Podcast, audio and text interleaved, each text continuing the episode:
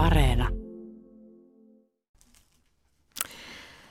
Ja näin alkaa siis tammikuinen luontoilta ja täällä paikalla ovat asiantuntijoina Heidi Kinnunen, asiantuntijana Jaakko Kulberi vastaamassa hyönteiskysymyksiin, Juha Laaksonen lintukysymyksiin, Ari Saura kala- ja matelia-kysymyksiin, Henry Väre kasvikysymyksiin. Minä olen juontajana Minna Pyykkö. Minkälaisia sitten viime näkemään on ainakin tullut lumimaahan? Miten tämä on teidän retkeily, retkeilyihin vaikuttanut? Mites Jaska? Jaa, no ei se korona-aikaan ole kauheasti tullut retkeiltyä, kun kaikki duunitkin on nykyään tota, ne etänä, niin Pakko mä vähän niin kuin sisällä. hautautunut, hautautunut taloni lumihangen alle suunnilleen. Että No mutta sehän on hyvä, kun kattelin, kattelin kuitenkin pois lähtiessä tuossa, että keskellä pihaa olevalla valta metrihalkaiselta olevalla metallisella pöydällä, niin, joka on pyöreä, niin siinä on yli 50 senttiä lunta ja veikkaisin, että siihen lähinnä ei pitäisi kertyä sitä, mutta niin sitä nyt vaan on kertynyt. Ja, ja tota, aika jouluinen meininki vielä. No mites, mites Ari? No, mulla vaikutti ainakin tänään sillä tavalla, että meni puolimetrisestä saappaanvarresta lumi sisään, kun mä olin tuolla Longinojalla vähän kahlailemassa ja katsomassa, että miten se kalalaskuri siellä pärjää. Kyllä se näytti siellä olevan paikoilla ja kalojakin siellä tuntuu liikkuvan. Meillä on semmoinen automaattiasema siellä. Mutta muuten sitten mä oon ottanut niin kuin oikeat varusteet. Pistin tuossa viime sunnuntaina lumikengät jalkaan ja lä- läksin tuonne Sturmossa niille vähän kävelemään. Oli muuten tosi paljon peurojen ja kauriiden jälkiä siellä, että niitä on kyllä siellä. Mites Henry? No mun liikunta on kyllä lähinnä rajoittunut siihen, että mä ollut pihamaalla poistamassa tuota lunta, jota meillä kyllä riittää siinä ihan tänäänkin kyllä. No nyt mulla on ollut vähän sellaista flunssan poikasta, niin rouva on hoitanut näitä tehtäviä, että mä olen lähinnä seurannut liikuntaa. Sä oot kannustanut häntä sisältä vai? Okei.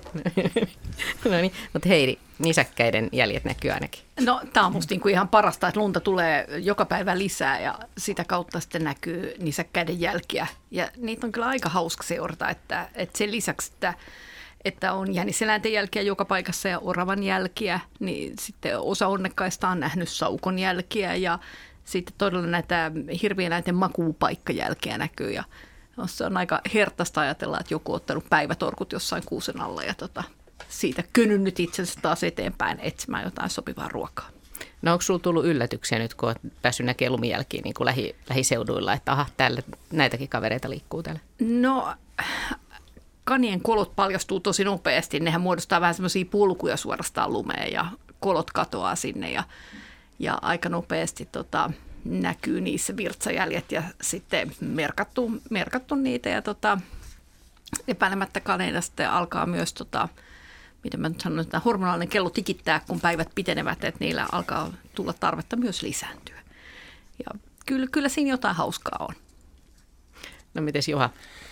Kyllä mäkin aika lailla on ulkona ollut ja tehnyt havaintoja, käynyt lumijäljillä useammankin kerran ja sitten toi kaksi tämmöistä mun mielestä mie- mielenkiintoista ilmiötä on tammikuussa ollut, että tämä siis etelärannikolla ensi lumi ja kunnon lumituisku, kunnon lumimyrsky, kävin sitä äänittämässä ja kuvaamassa ja olin ulkona sitten nyt muutamia päiviä sitten tämä merisavu, meren jäätyminen, niin kanssa tämmöisenä ilmiönä niin parissa päivässä, mikä on ehkä niin kuin yksi suurimpia näytelmiä, mitä Helsingissä tai yleensä merenrannalla voi nähdä, kun meri jäätyy. Se on, se on upea näytelmä ja, ja tota, sitten kun tuossa aikaisemmin tosiaan tuo lumi tuli, niin kyllähän li, linnut tuli ruokinnalle ja osa linnuista jatko matkaa. Se oli joutsen muuttoa, vielä Kanadahanhin muuttoa. Aika mielenkiintoinen tammikuu ollut kaikin puolin itse asiassa, tosi, tosi jännittävä.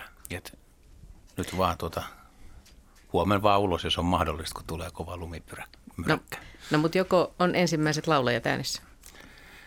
Kyllä mun mielestä on. Mä oon kuullut, kun Kuusitiainen laulaa, jos ei nyt ihan täysin palkeen, niin melkein. Ja Sinitiainenkin jo ääntelee tai laulaa myöskin. Ja sitten kyllä toi valon määrän lisääntymisen huomaa. Kyllä mun mielestä niin kuin kaupungeissa niin tinttien ja mustarastaiden ja viherpeippujen kevät aktiviteetti, vaikka niin kuin on sydäntalvi on vasta ehkä tulossa ja helmikuu kaikkein julmin, niin tota, kyllä, mitä mieltä te olette? Kyllä luonnossa niin kuin näkee jo jotain, siis verrattuna siihen pimeeseen joulukuuhun? No äsken vähän liiottelin, mutta eläinten jälkeen tietysti näkyy meidänkin pihalla. Että... niin se alkoi kaduttaa. Kun... Alkoi kaduttaa jo. Mä ajattelin, että tätä pehmentää kuitenkin tätä Mä ajattelin, että sua kadottaa se, että se vaimo joutuu tekemään niitä töitä. Kyllä, sekin harmittaa. Mutta se on aika mielenkiintoista, että tuossa on semmoisia, kun valon määrä tosiaan lisääntyy, niin se kyllä näkyy heti, kun lumipeite tuli. Ja, ja nyt täytyy ottaa huomioon, että meillä on paljon, paljon tota niin, noita tiaisia ja muita, jotka on koskaan aikaisemmin nähnyt lumipeitettä. Tämä on eka kerta. Ne on jo yli vuoden ollut planeetalla ja, ja nyt on ensimmäinen kerta, kun ne näkee lunta. Että.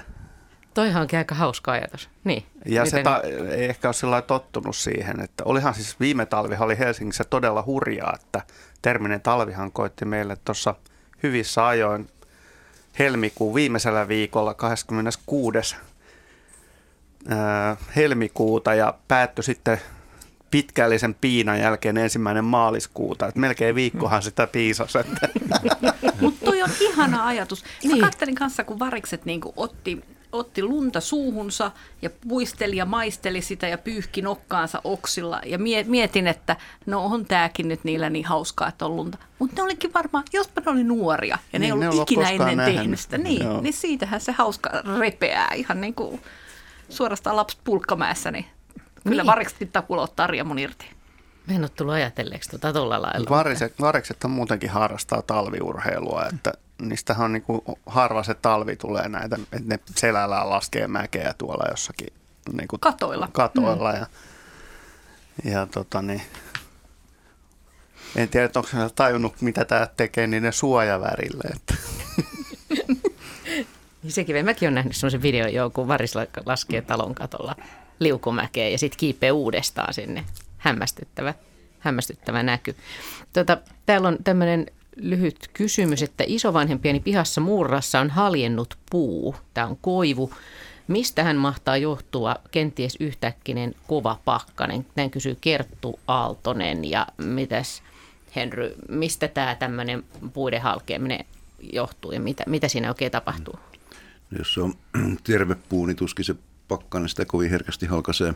Mutta jos siellä on valmiiksi pientä vauriota, niin kyllähän tuo puun sisällä oleva veden jäätyminen laajentaa sitten sitä rungon rakennetta ja sitä kautta se pääsee halkeamaan, mutta luulen kyllä, että siinä on jotakin pientä vikaa ollut valmiiksi, jota, jota ei välttämättä mihin ei kiinnitä huomiota sitten siinä vaiheessa, kun, ennen kuin se on kunnolla haljennut.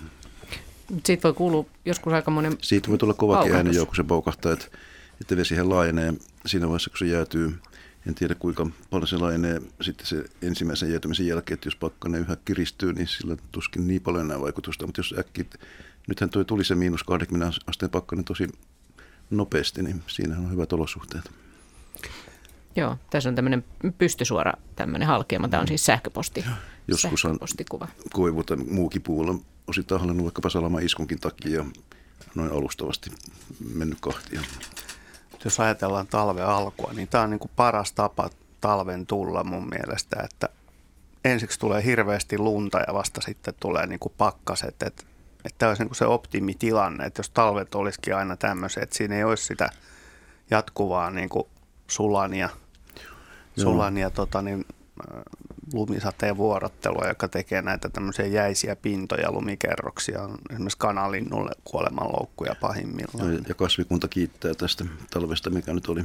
Joo. Jos noin pakkaset olisi tullut lumettomaan maahan 20 astetta, niin kyllä se olisi ollut aika monille niin karu kyytiä. Kyllä, siinä juuristot ja muut vaurioituu, kun se nopeasti vielä pääsee kehittymään, niin jäätyy ja taatusti paljon juuristoa kuolee. Ja se näkyy Joo, sitten... 86, 87 hän kävi juuri näin, että meillä oli erittäin erittäin tota, niin, lämmin ja märkä syksy 86 ja se sitten kääntyi yhtäkkiä niin kuin hyytäväksi itätuuleksi, joka sen märän maan jäädytti ensin ja sen jälkeen vasta niin kuin viikkojen jälkeen oikeastaan rupesi tulee ensimmäistä puuterilunta ja siinä vaiheessa mä muistan, mä olin Hangos Russarössä säämiehenä ja tiesin hyvin, niin kuin, mitä ne lämpötilat oli, kun rupesi menee yli miinus 30 niin kuin joulukuun alkupuolella jo. Ja ei niin kuin minkäänlaista sulaa koko kesänä ja metri jäätä siinä hangon kohdalla niin kuin jään paksuus. Se oli aika hooseeta. Saa nähdä, minkälaisia kysymyksiä tulee. Tänne voi siis tosiaan soittaa numero 0203 17600 ja sähköposteja voi lähettää, niitä luetaan tässä vähän väliä, luonto.ilta.yle.fi. Ja meillä on ensimmäinen soittaja Seppo Junttanen Vaasasta iltaa. Iltaa. Joo, ja minkälainen kysymys on mielessä? Kuule semmoisesta kuin harmaa haikara. Ja mua ihmetyttää semmoinen juttu, kun täällä Vaasassa tällä hetkellä on harmaa haikara ollut tämän tammikuun ajan. Ja mua se sitten sen lisäksi, kun kuitenkin täällä on lunta ja ollut kovaa pakkasta, niin onko se yleinen täällä Vaasassa ja tuleeko se pärjäämään täällä? Vai muuttaako se pois? Kun mä niitä sitten tuossa tuttavan kesämökillä syksyllä paljon kanssa. Mä en tiedä ihan tarkkaan, että kuinka, kuinka yleinen talvehtia, tai yleinenhän se ei missään tapauksessa ole, mutta siis, että, että kuinka paljon niitä talvehtii Vaasan korkeudella. Mutta esimerkiksi tämä vuosi on ollut etelärannikolla niin kuin aivan poikkeuksellisen erikoinen. Myös siinä suhteessa, että harmaahaikaroiden määrä on ollut käsittämätön. Helsingin ja Espoon rajalla parilla pikku luodolla oli vielä juuri ennen kuin tämä jäätyminen alkoi. Siis ei sitten ole kuin viikko, viikko, viikon verran aikaa, niin siinä oli 101 harmaa haikaraa laskettiin. Ja, ni, ja niitä on ollut Hangossa ja niitä on ollut pitkin etelärannikkoa ja nousee kyllä sinne länsirannikollekin ja Vaasan korkeudelle. Ja, ja haikarat on yllättävän karaistuneita tai karaistuneita lajeja, että kyllä ne kestää kylmää, jos ne saa syötävää, jos siitä löytyy semmoinen paikka, mistä pystyy Tämä on oja, joka on läpi talven sula, mutta sinä ei nouse mitään kalaa ollenkaan. No sitten se varmaan joutuu etsimään sieltä sammakoita tai jotain muuta, mut, muuta syötävää. Mutta jos on kapea oja, mikä on vaarassa jäätyä tai sitten sinne ihmiset kulkee, niin se häirintä no, voi olla sellainen. Kulkee, kyllä siinä se on hyvin arka. Niin, ei saa rauhassa syödä, niin silloin lintu usein sitten kyllä heikkenee, että et jos siitä valoisesta päivästä, niin suuri osa menee siihen, että joutuu vähän pakoilleen ihmisiä.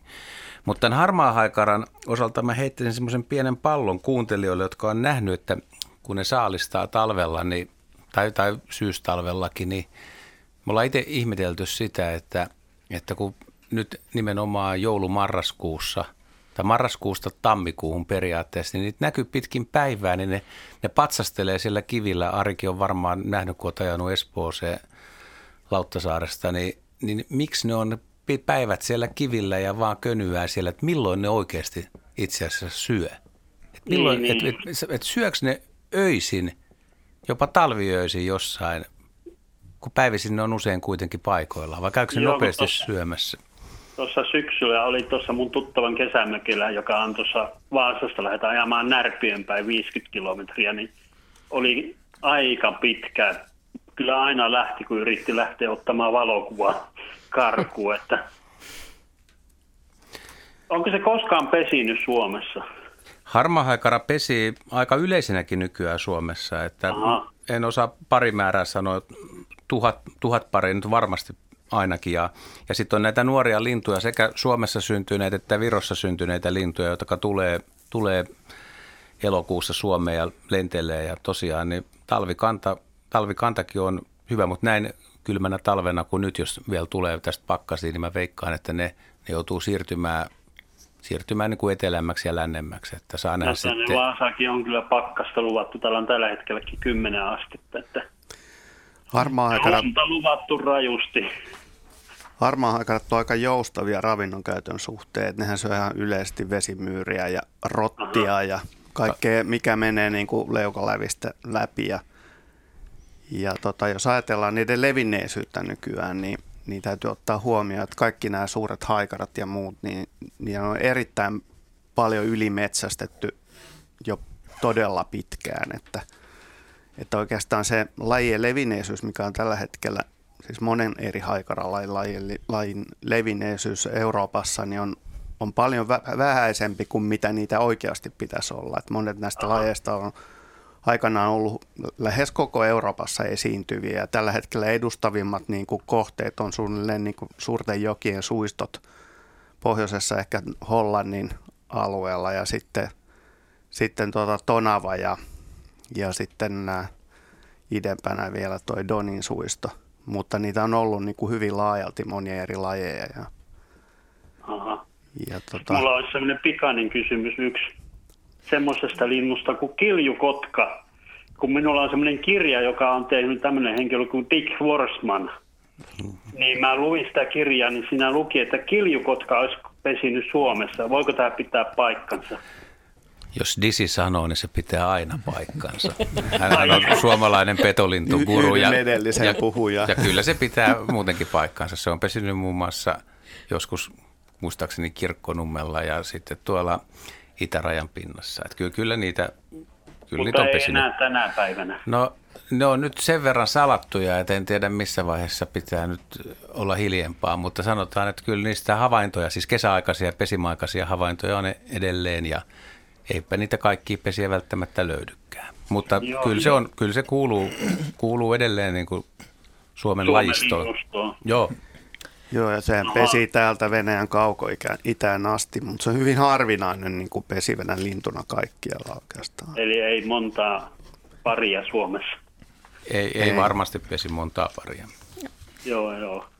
Kiitokset. Selvä. Kiitoksia Kiitos. teille. Kiitos, No niin, kiitos näistä Joo, kiitos. kysymyksistä. Täällä on tullut myös sähköpostiviestiä Jame Järvenpäältä, että moi, olin tänä aamuna metsälenkillä Villähteellä Nastolassa Alvojoella lintujen syöttöpaikan kohdalla harmaa haikara nousi joesta lentoon. Joo, kyllä niitä voi, niitä voi tulla yllättävistä paikoista ja olisi kyllä hauska tietää, että kuinka monta harmaa haikaraa vielä tällä hetkelläkin Suomen ilmatilassa on. Varmaan moni poistui tosiaan tuon viime pakkasjakson aikana, kun oli nämä kovat tänne etelään, mutta joka tapauksessa ei voi, jos on, niin ja Jaskakin sanoi, että se on siis monipuolinen ravinnon käyttäjä, että kyllä se, se syö kaikkea, mitä nokkaan mahtuu. Ja Joo, sinne ja haik- mahtuu aika paljon. Ja haikarolla on aika tyypillistä vielä, että se on niille ihan, siis todella tyypillinen koko ryhmälle, että ne saattaa tehdä tällaisia ihan yllättäviä niin kuin satojen tai jopa tuhansien kilometrien niin kuin lentoja ihan tosta vaan. Ne on todella vahvoja lentäjiä ja niitä voi tavata keitailla ja tuommoisilla paikoilla niin kuin satojen metri, kilometrien päässä niin kuin rannikosta. Ja itse asiassa hauska juttu on semmoinen, että aikanaan dokumentoitiin, kuinka lehmähaikara levittäytyi Pohjois-Amerikkaan, kun Yhdysvaltain armeijan tutka, tutkakuvissa näkyi iso tota, kuvio ilmassa. Ja se oli lehmähaikara parvi, joka oli lähtenyt jostain Afrikan suunnalta ja se on kaikkien niin kuin Pohjois-Amerikan, missä se elää nykyään yleisenä Etelä- ja Pohjois-Amerikassa, niin niin tota, kaikkien ni- niiden lehmähaikaroiden äidit ja isät oli siinä samassa satsissa. Ja, ja tämä on siinä mielessä aika hauska juttu vielä, että lehmähaikara tunnetaan fossiilisena ää, tota Amerikoista ja se on hävinnyt Pohjois-Amerikan ja Etelä-Amerikan megafaunan sukupuutossa, kun sieltä hävisi nämä isot nisäkkäät. Hämmästyttäviä tietoja tähän, tähän alkuun. Meillä on jo seuraava soittaja, mutta tähän väliin tämmöinen lyhyt sähköpostikysymys. Jouko Eronen kysyy, että päivää huomasin aamulla peurojen, tässä on suluissa kolme, lirauttaneen kanssa koirien merkkauspaikkaan niin kuin oman postimerkintänsä. En ole Moisesta ennen tiennyt, voitteko kertoa tästä lisää? Mitäs Heidi? Jaa, no tota, enpä itsekään tästä kuullut, että, että tekisi mieli lirauttaa koirien, koirien niin kanssa samaan paikkaan, mikä sellaisen. En keksi muuta kuin, että, että, että se virtsan haju johtaisi siihen, että olisi tarve merk- jotenkin tuntuu oudolta. Voiko se koira olla se, joka on sen ensin aiheuttanut? Sano, että se inspiroi niitä. Niin, niin en, mä, en mä muuta keksi. No, tähän tyydymme Tähän, tässä tähän on kohdassa. nyt tyydyttävä tässä kohtaa, joo. Mutta siis eh, samanlaista havainnoista toki olemme kiinnostuneita. Nimenomaan, tässä on hyvä, niin, hyvä koska, aikaa lähettää. Koska eihän se urea kiinnosta, vaan ky- kyllä ne hormonit on ne, jotka laukaisee käyttäytymistä. Että, Tuo, joo. joo, mielenkiintoista. Ja sitten jatketaan eteenpäin. Jarkko Eskola Emäsalosta ilta. Hyvää iltaa. Joo. Ja olet lähettänyt myöskin kuvan, ja tämä tosiaan löytyy, ja tämä on hyvin mainio kuva, tämä tosiaan löytyy täältä yle.fi kautta luontosivuilta. Ja, ja, ja tässä kuvassa on siis merimetso ja ikkunan takana sitten kaksi koiraa, jotka katselevat aika hämmästyneen näköisenä tätä merimetsokaveria. Mutta kerro vähän tästä tilanteesta. Joo, se oli, tota, se oli muistaakseni elokuun alussa koirien kanssa toinen on dalmaatialainen ja toinen bison frisee ja palloiltiin pihalla ja mentiin kämppään sisälle ja koira alkoi murisemaan sitten, kun katsoi ikkunaa ja mä käännyin katsomaan, että mikä siellä on ja säikähdin itsekin, että sen verran iso hahmo on siinä ja siinä oli merimetso. Mä olin siinä terassi ulkopuolella ja tuommoinen terassituoli ja sen selkänoja oli just ikkunan kohdalla, niin siinä se istuskeli selkänojalla naama taloon sisäänpäin ja katteli meitä siellä. Se on aika tiukka tuijotus, semmoinen merimetson tuijotus. Kyllä, se, se oli todella tiukka ja mä en tiedä sitten, se ei oikein reagoinut millään tavalla koiriin. Molemmat koirat sitten nousi sohvalle katsomaan sitä ja ei siinä kuin 30 senttiä välimatkaa ne tuijotteli toisiinsa ja se oli aika rauhallinen se merimetso, että se välillä paino pään kainaloon, ilmeisesti yritti nukkua tai levätä, että olisiko ollut todella väsynyt siitä. Minkälainen paikka tämä oli? Saaressa Tää vai? on, joo, tämä on Emäsalossa eli saaressa, niin tota, meren rannalla. Siinä on, siinä on kilometri, puolentoista kilometrin päässä on aika isoja merimetsoyhdyskuntia ollut. Että ilmeisesti tämä nuori yksilö nyt jostain syystä oli sitten ajautunut tänne meidän pihalle lepäilemään. Ja nyt te varmaan kysytte, että siis minkä takia se tuli siihen ja miksi se oli siinä, eikö niin? No vastauksia halutaan kyllä. Niin, et, ette yhtään helpompaa kysymystä nyt tähän sitten. Tota, No ei, haastetta. no tässä täs, täs on, täs on nyt hyvä haaste kyllä. Ja tota, kuva on äärimmäisen hauska tosiaan. Nämä koirat katselee sitä merimetsoa ikkunan läpi ja merimetso katsoo toiseen suuntaan. Ja, tota, tähän on kyllä vaikea keksiä niin kuin minkäänlaista selitystä, että miksi just tohon kohtaan toi merimetso on tullut. Se, se on niin kuin mahdollista, että se on huonokuntoinen lintu osittain ja se lepää. Se on varmaan totta, että pitää, pitää kerätä voimia matkaa ja jatkamaan matkaa, mutta miksi se tulee niin kuin ikkunan lähelle ja se varmasti vielä niin kuin, pakkoa sen on nähdä nuo koirat ja periaatteessa sen pitäisi kyllä niin kuin väistää koiria. Ari, Ar, Arilla on niin kuin joku, joku visio. Se, nyt. No niin, no niin joo, tota, siis äh, niin, niin kuin Juhakin sanoi, niin merimetso on tosi arka, että tuolla merelläkin, jos se istuskelee jossain luodolla, niin ei kyllä varmaan pari sata metriä lähemmäksi pääse sitä, että sikäli oudosti käyttäytyvä lintu, mutta mulla tuli mieleen, että, että olisiko mahdollista, että se olisi vaikka törmännyt tuohon ikkunaan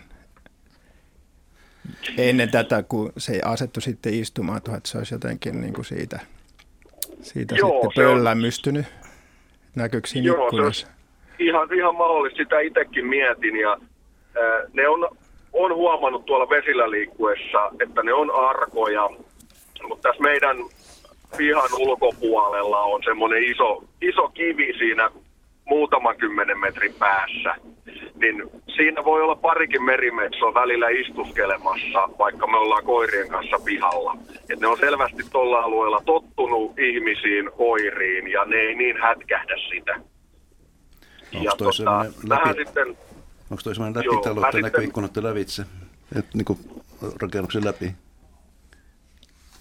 ai Niin, mitä, niin Hen, Henry tuossa kysyi, että onko ne semmoiset ikkunat, että se lintu olisi kuvitellut, että siitä olisi päässyt lentämään läpi.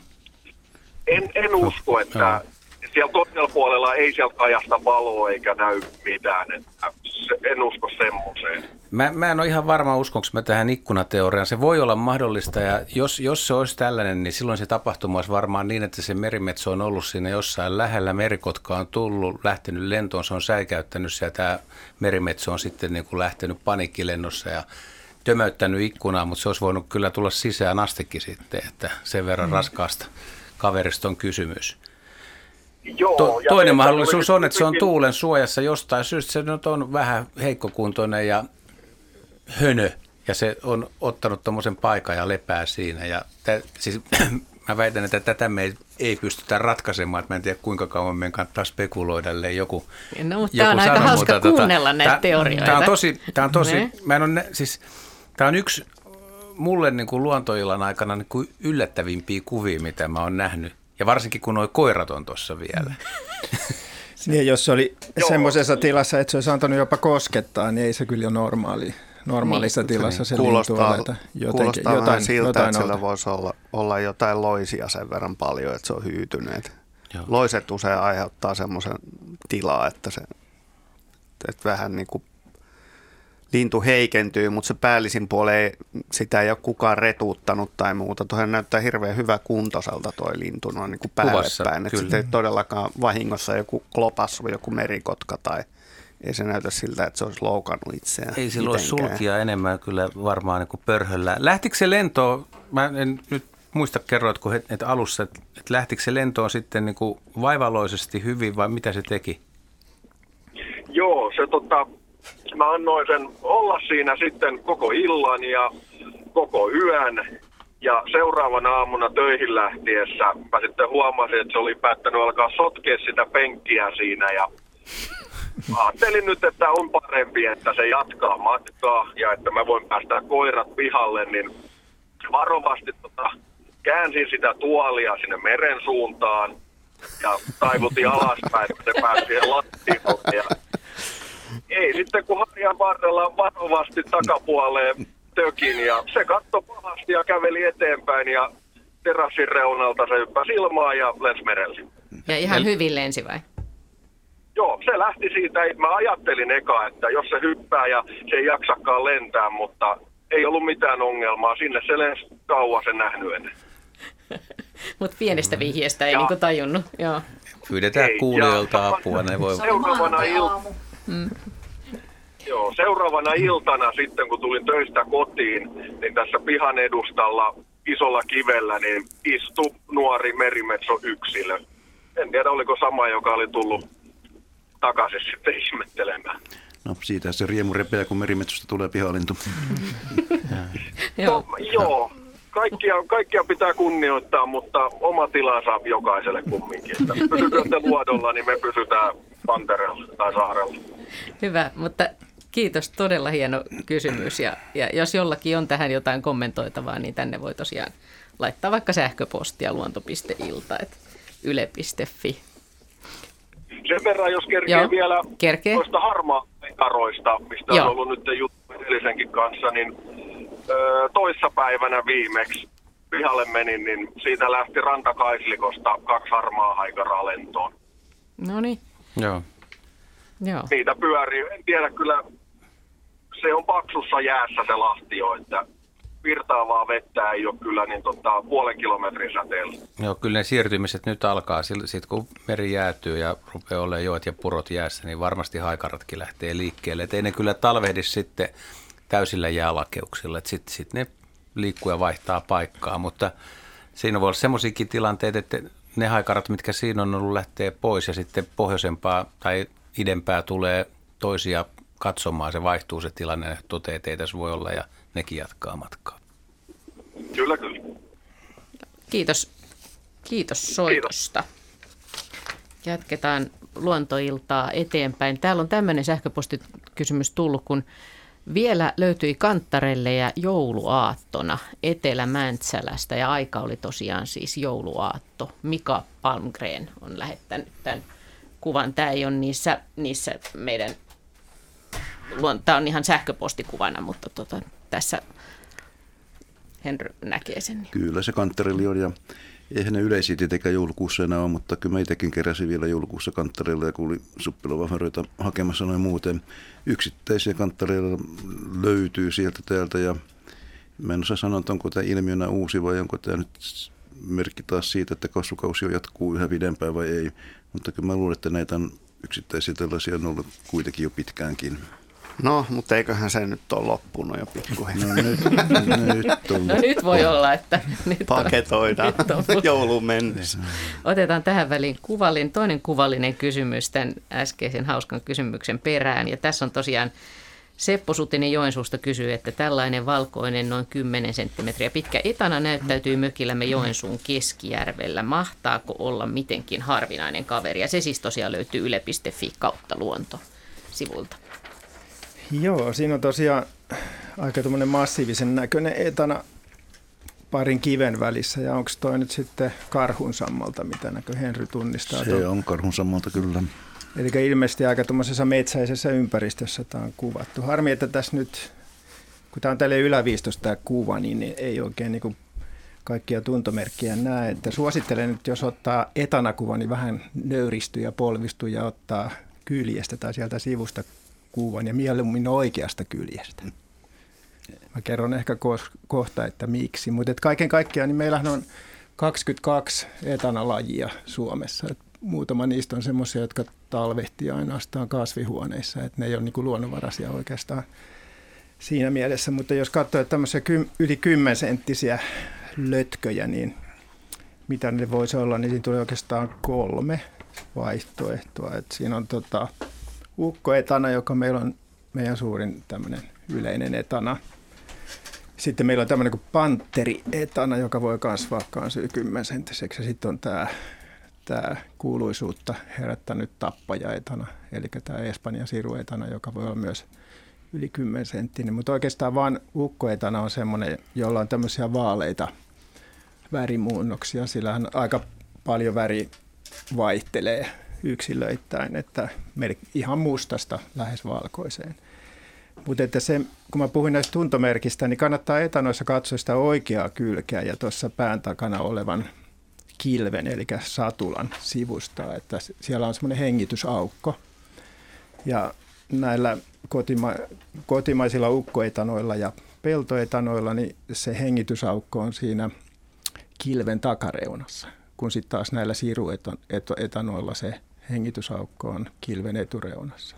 Se on aika hyvä tuntomerkki. Ja sitten myöskin näillä ukkoetanoilla, niin täällä selkäpuolella hännän kääriästä sitten tänne eteenpäin niin on semmoinen harja, eli niitä kutsutaankin harjaetanoiksi, eli siinä tulee semmoinen harjanne siihen selkään, kun sitten taas näillä siruetanoilla se pyrstön yläpinta on aika tasainen ja myöskin pyöreä päin, niin kun täällä tässä kuvassa on aika terävä kärkinen toi pyrstö.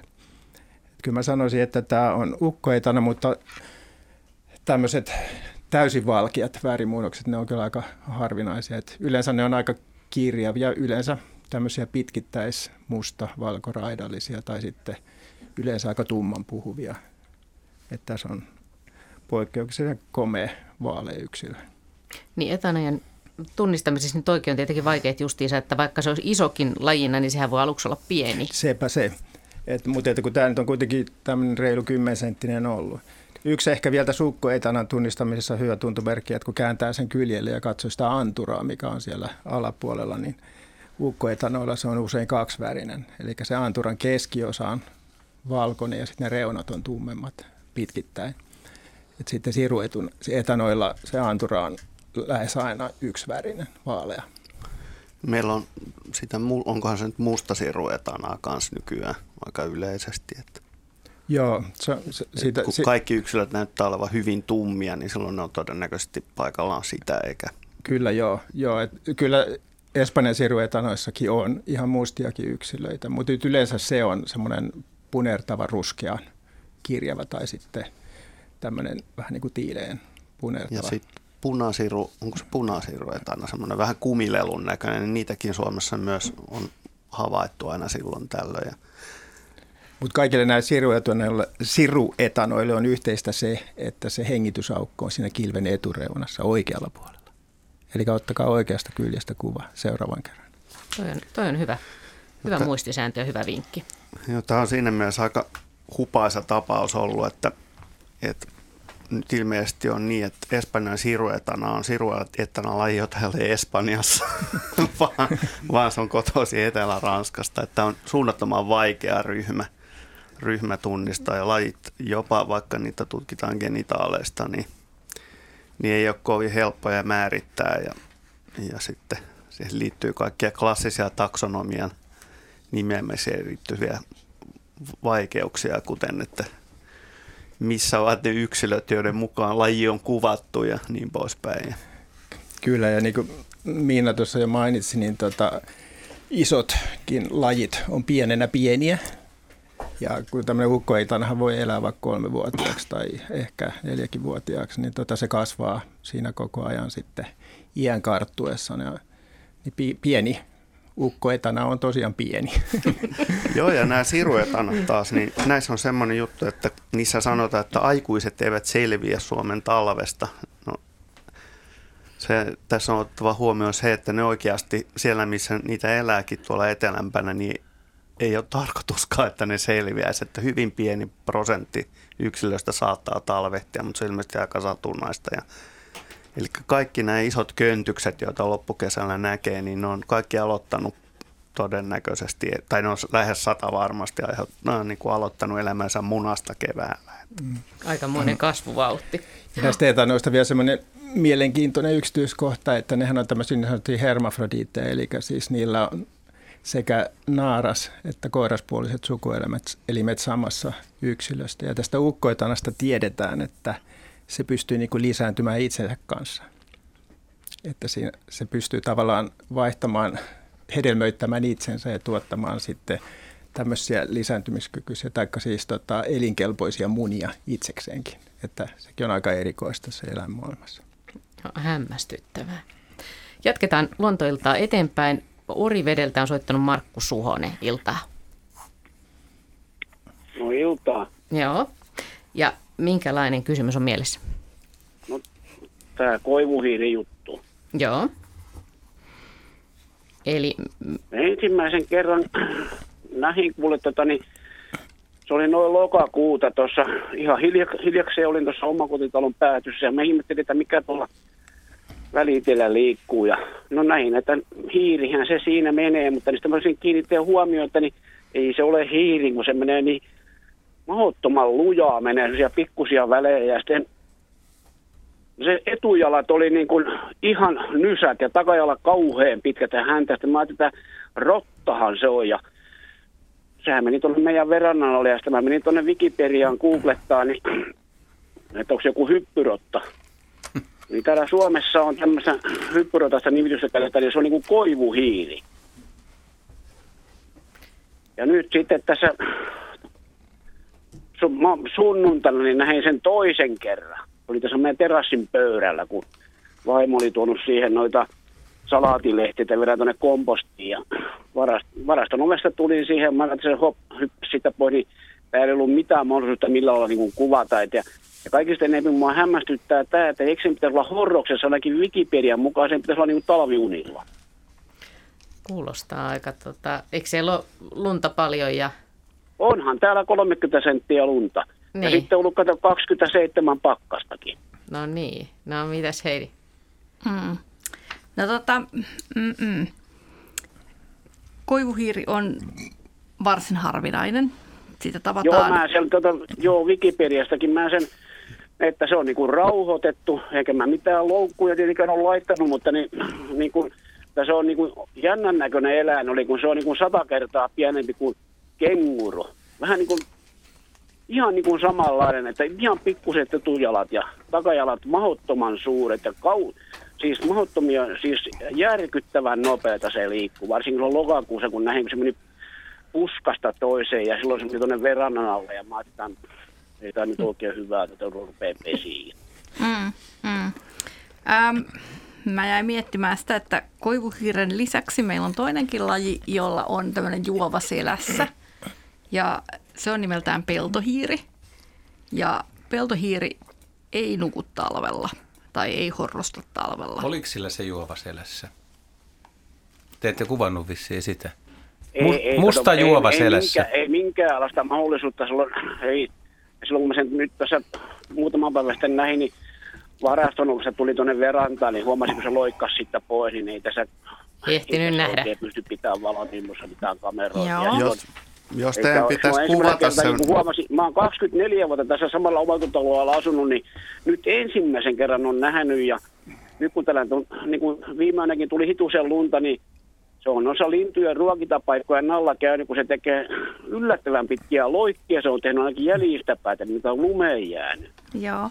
No osaatko kuvata, minkä kokonen se oli niin kuin, ja miten sen häntä? No sanotaan, Miten että häntä oli oli, suhteessa ruumiiseen? Häntä oli siis todella pitkä.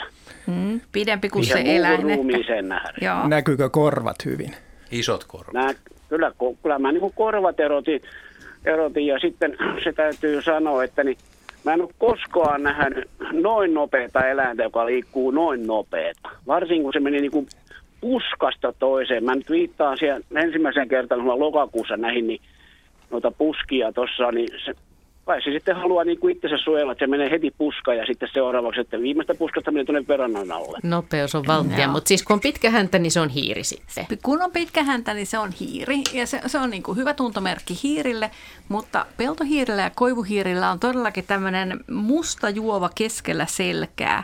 Mutta nyt jos ne korvat näkyy selvästi ja se oli pitkähäntäinen ja vielä ö, ruokintapaikalla, niin se olisi kyllä musta kaikkein epäilyttävintä, että se olisi kuitenkin metsähiiri, jolle tämmöinen käyttäytyminen on aika tyypillistä.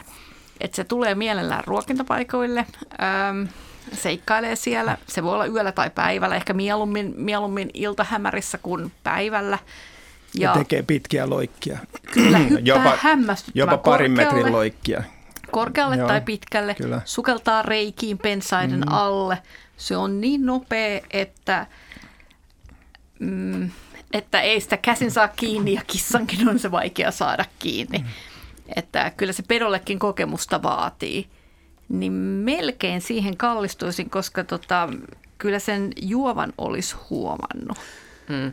Joo, ja koivuhiiri, kun sen näkee, kun se, se on jossakin paikassa, niin se on itse asiassa hyvin semmoinen kesynoloinen eläin. Se ei lähde itse asiassa niin kuin ensimmäisestä niin kuin rasahduksesta niin kuin juoksentelemaan minnekään tai hyppimään, vaan se on itse asiassa jähmettyy lähinnä paikoilleen ja sen profiili, kun se istuu, niin se on lähes pyöreä. Siis se näyttää ihan absoluuttisen pyöreältä, josta otukselta, josta lähtee sitä itseään niin kuin lähes kaksi kertaa pidempi häntä. Joo, se häntähän on, Ja on hyvin kapea. järjettömän pitkä. Että, Joo, ja se on hyvin kapea, että se ei niin kuin heti näy välttämättä. joo, Ja se luulen. tykkää hyönteisravinnosta. Joo, ja siihen riittyykin se, että sen täytyy horrostaa sitten, että Eli metsähiiri olisi lopulta tämä ajatus. Ja hyvin hauskasti kuvattu toi, että miten nopeasti se menee ja miten valtavan pitkiä loikkia Joo, sitten. joo. Niin, tota, hiiriä kannattaa kyllä seurata, niistä on paljon, paljon iloa ja lintujen ruokintapaikalle metsähiiri hyvin helposti saapuu, että siitä on, siitä, siitä on iloa pöllöille ja siitä on iloa ihmisille. Mä oon nähnyt, kun se menee tiiliseinää pitkin ylös ja hyppää sisään Lammin biologisen aseman kakkoskerroksen ikkunasta ja sitten se löytyy syömästä kukkia pöydältä sieltä. Ja, meillä, Joo. ja meillä ne elää välikatossa talvella, että me kuunnellaan niitä pitkin talvea. Joo, se on vähän harmillista, jos ne, teillä on varmaan rapattu sitten se talon pinta niin, että sitä pitkin pääsee. No, siinä on laudat sillä lailla, että kyllä metsähiiri menee. Joo, näinpä juuri. Mutta oli hyvä tämä soittajan kuvaus esimerkiksi niistä takajaloista. Ne on, ne on tosi vahvat ja paksut, erilaiset kuin etujalat. Ja se on, siis siitä näkee, että se on ponnistaja. Joo, ja ne, Pystyy niitä kengurumaiset. hyppää yli metrin korkeuteen. Kyllä, hyppää tosi korkealle. Muutama kysymys ehditään tähän. Otetaan näitä lyhyitä sähköpostikysymyksiä. Eli täällä on nyt ensin kommentti, että hei, meillä mökillä salama iski koivuun, jonka seurauksena tuli pystysuuntainen halkeama koivuun. Terveisin Helena. Tämmöinen, kommentti tuli. Ja sitten otetaan toi, toi viimeinen kuvallinen kysymys. Se me ehditään tässä käsitellä. Eli Senja on lähettänyt kuvan.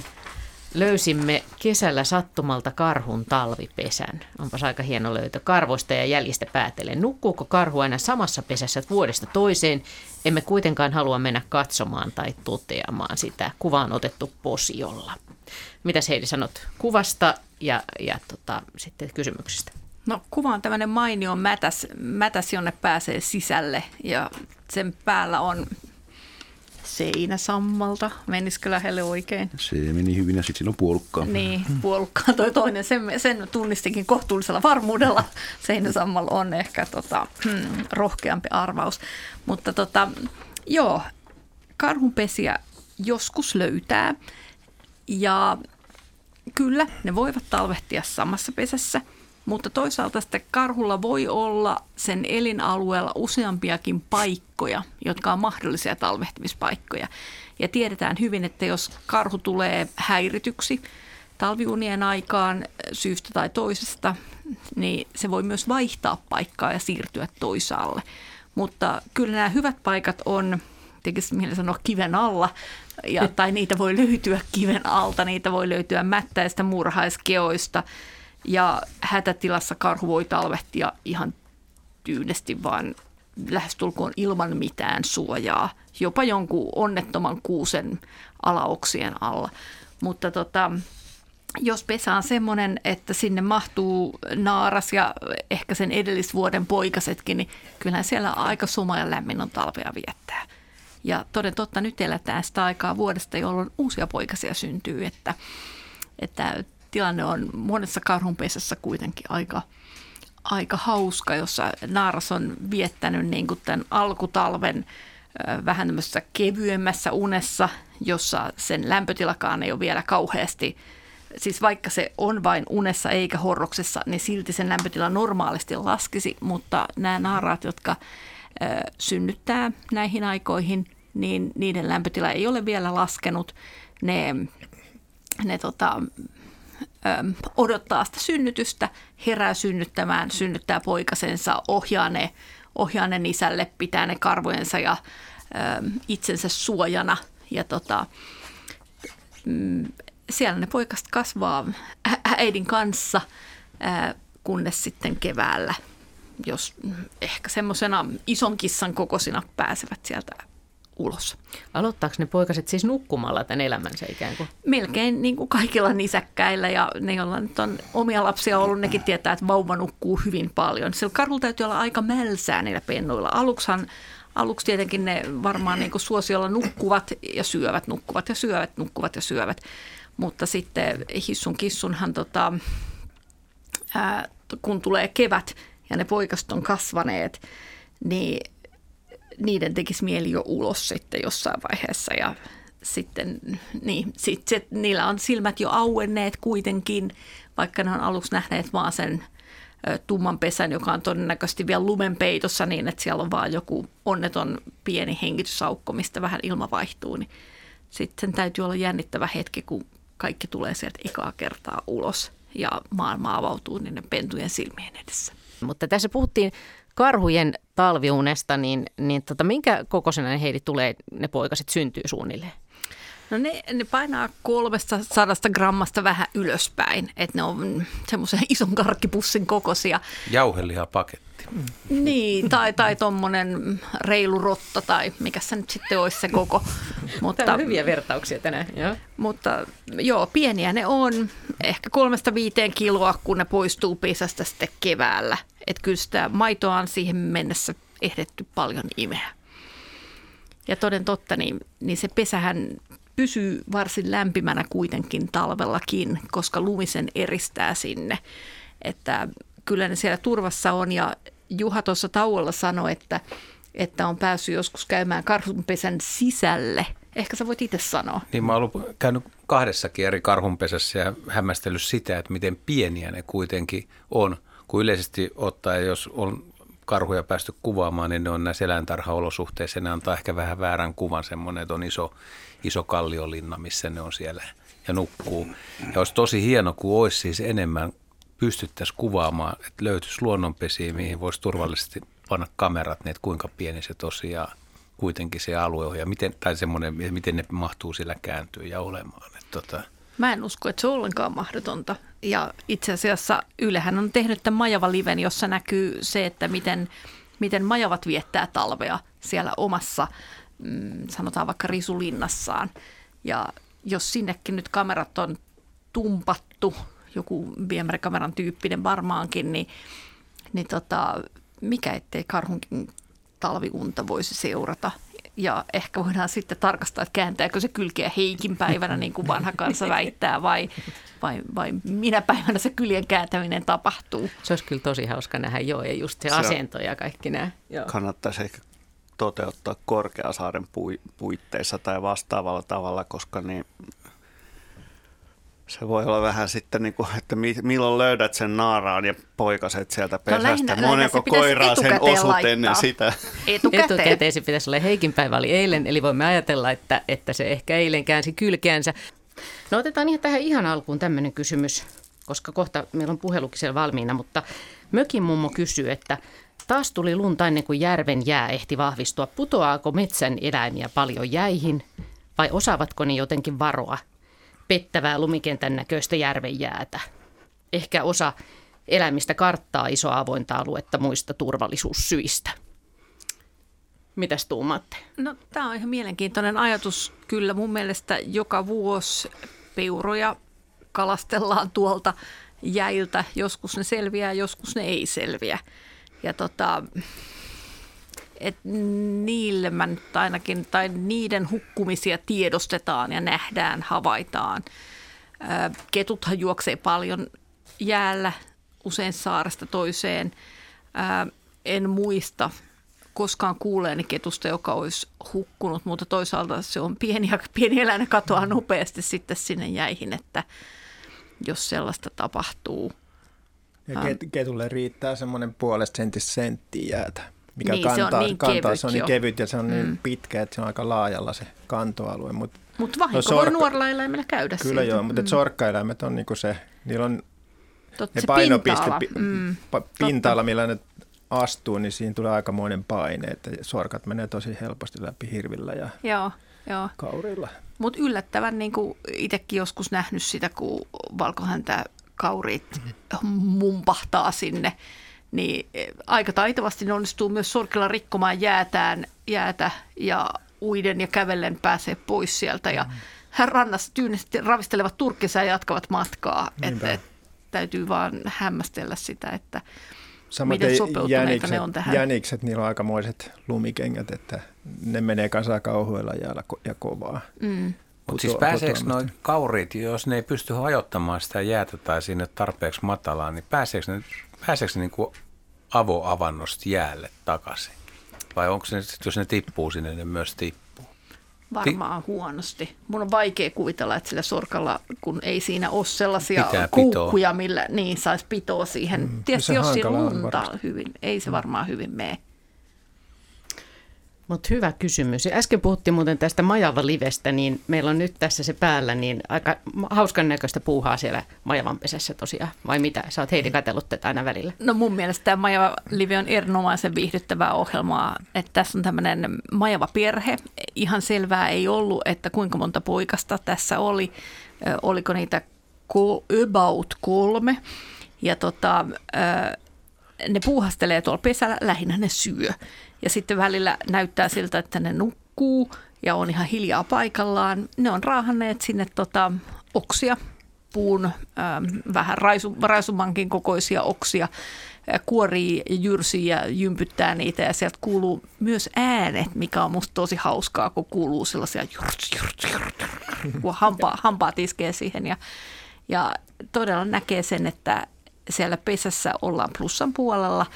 Se on lumihangen eristämä ja tota, kaikkin puolin ne näyttää viihtyvän siellä. Ja yllättävän hyvin, vaikka niin kun ne on osittain vedessä ne eläimet, niin ei ne, ei ne palelevalta näytä. Hyvin ne kestää. Aika touhukkaan näköistä menoa. Tämä on tosiaan tämän tammikuun loppuun asti voi vielä käydä katsomassa Majava Liveä ja nytkin siellä rouskutus käy. Mäkin olen nähnyt, sit mä oon nähnyt vähän kun ne rapsuttelee toisiaan ja itseään myöskin. Joo, kannattaa perheenjäsenet pitää hyvässä kondiksessa ja sopukin säilyy paremmin näin.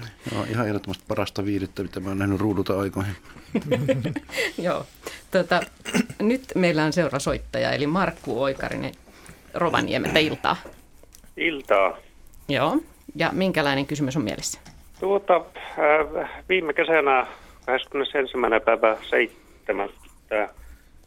Niin tuota, menin mökille tuonne Kemijärven seudulla ja oli semmoinen pari päivää ollut pois sieltä. Ja tuota, aukasin siinä aamu, aamulla yhdeksän seutuun, niin tuota ikkunan, oli kuitenkin lämmin päivä siinä, niin tuota avasin ikkunan ja kuului saman tien sitten, että oikein semmoinen kimakka huuto kuulu siitä lähimetsästä. Siinä on lampio ja tuota, siinä on semmoinen tiheä kuusikko minulla ja tuota, laitoin sitten säskiverkon siihen ikkunahan paikalle ja se jatkui ja jatkui se huuto, että tuota, nyt minä lähden katsomaan tämän ja että mistä tämä, että e- epäilin ensin, että se on närhi, kun sehän ääntelee sillä oikein, oikein kimakasti ja sanotaanko rumastikin joskus, niin tuota,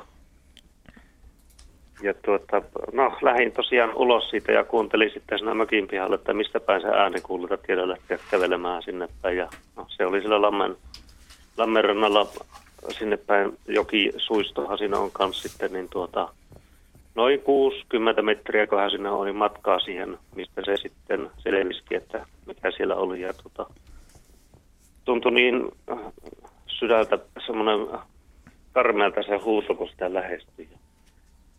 Tuota, no, siinäpä sitten huomasin, kun pääsin ihan lähelle tuota puuskeliselle eläimelle, että tuota, mikä täällä on hätänä, mikä sulla on hätänä, niin tuota, metsäjänis uusi huutoja oli ja tuota, lähdin sitten kävelemään, tai se lähti niin juoksemaanhan eteenpäin, se säikähti minua ja juoksi semmoinen, olisikohan 10-15 metriä juostu, niin kaatui oikealle puolen ihan suoraan rähmälleen kaatui.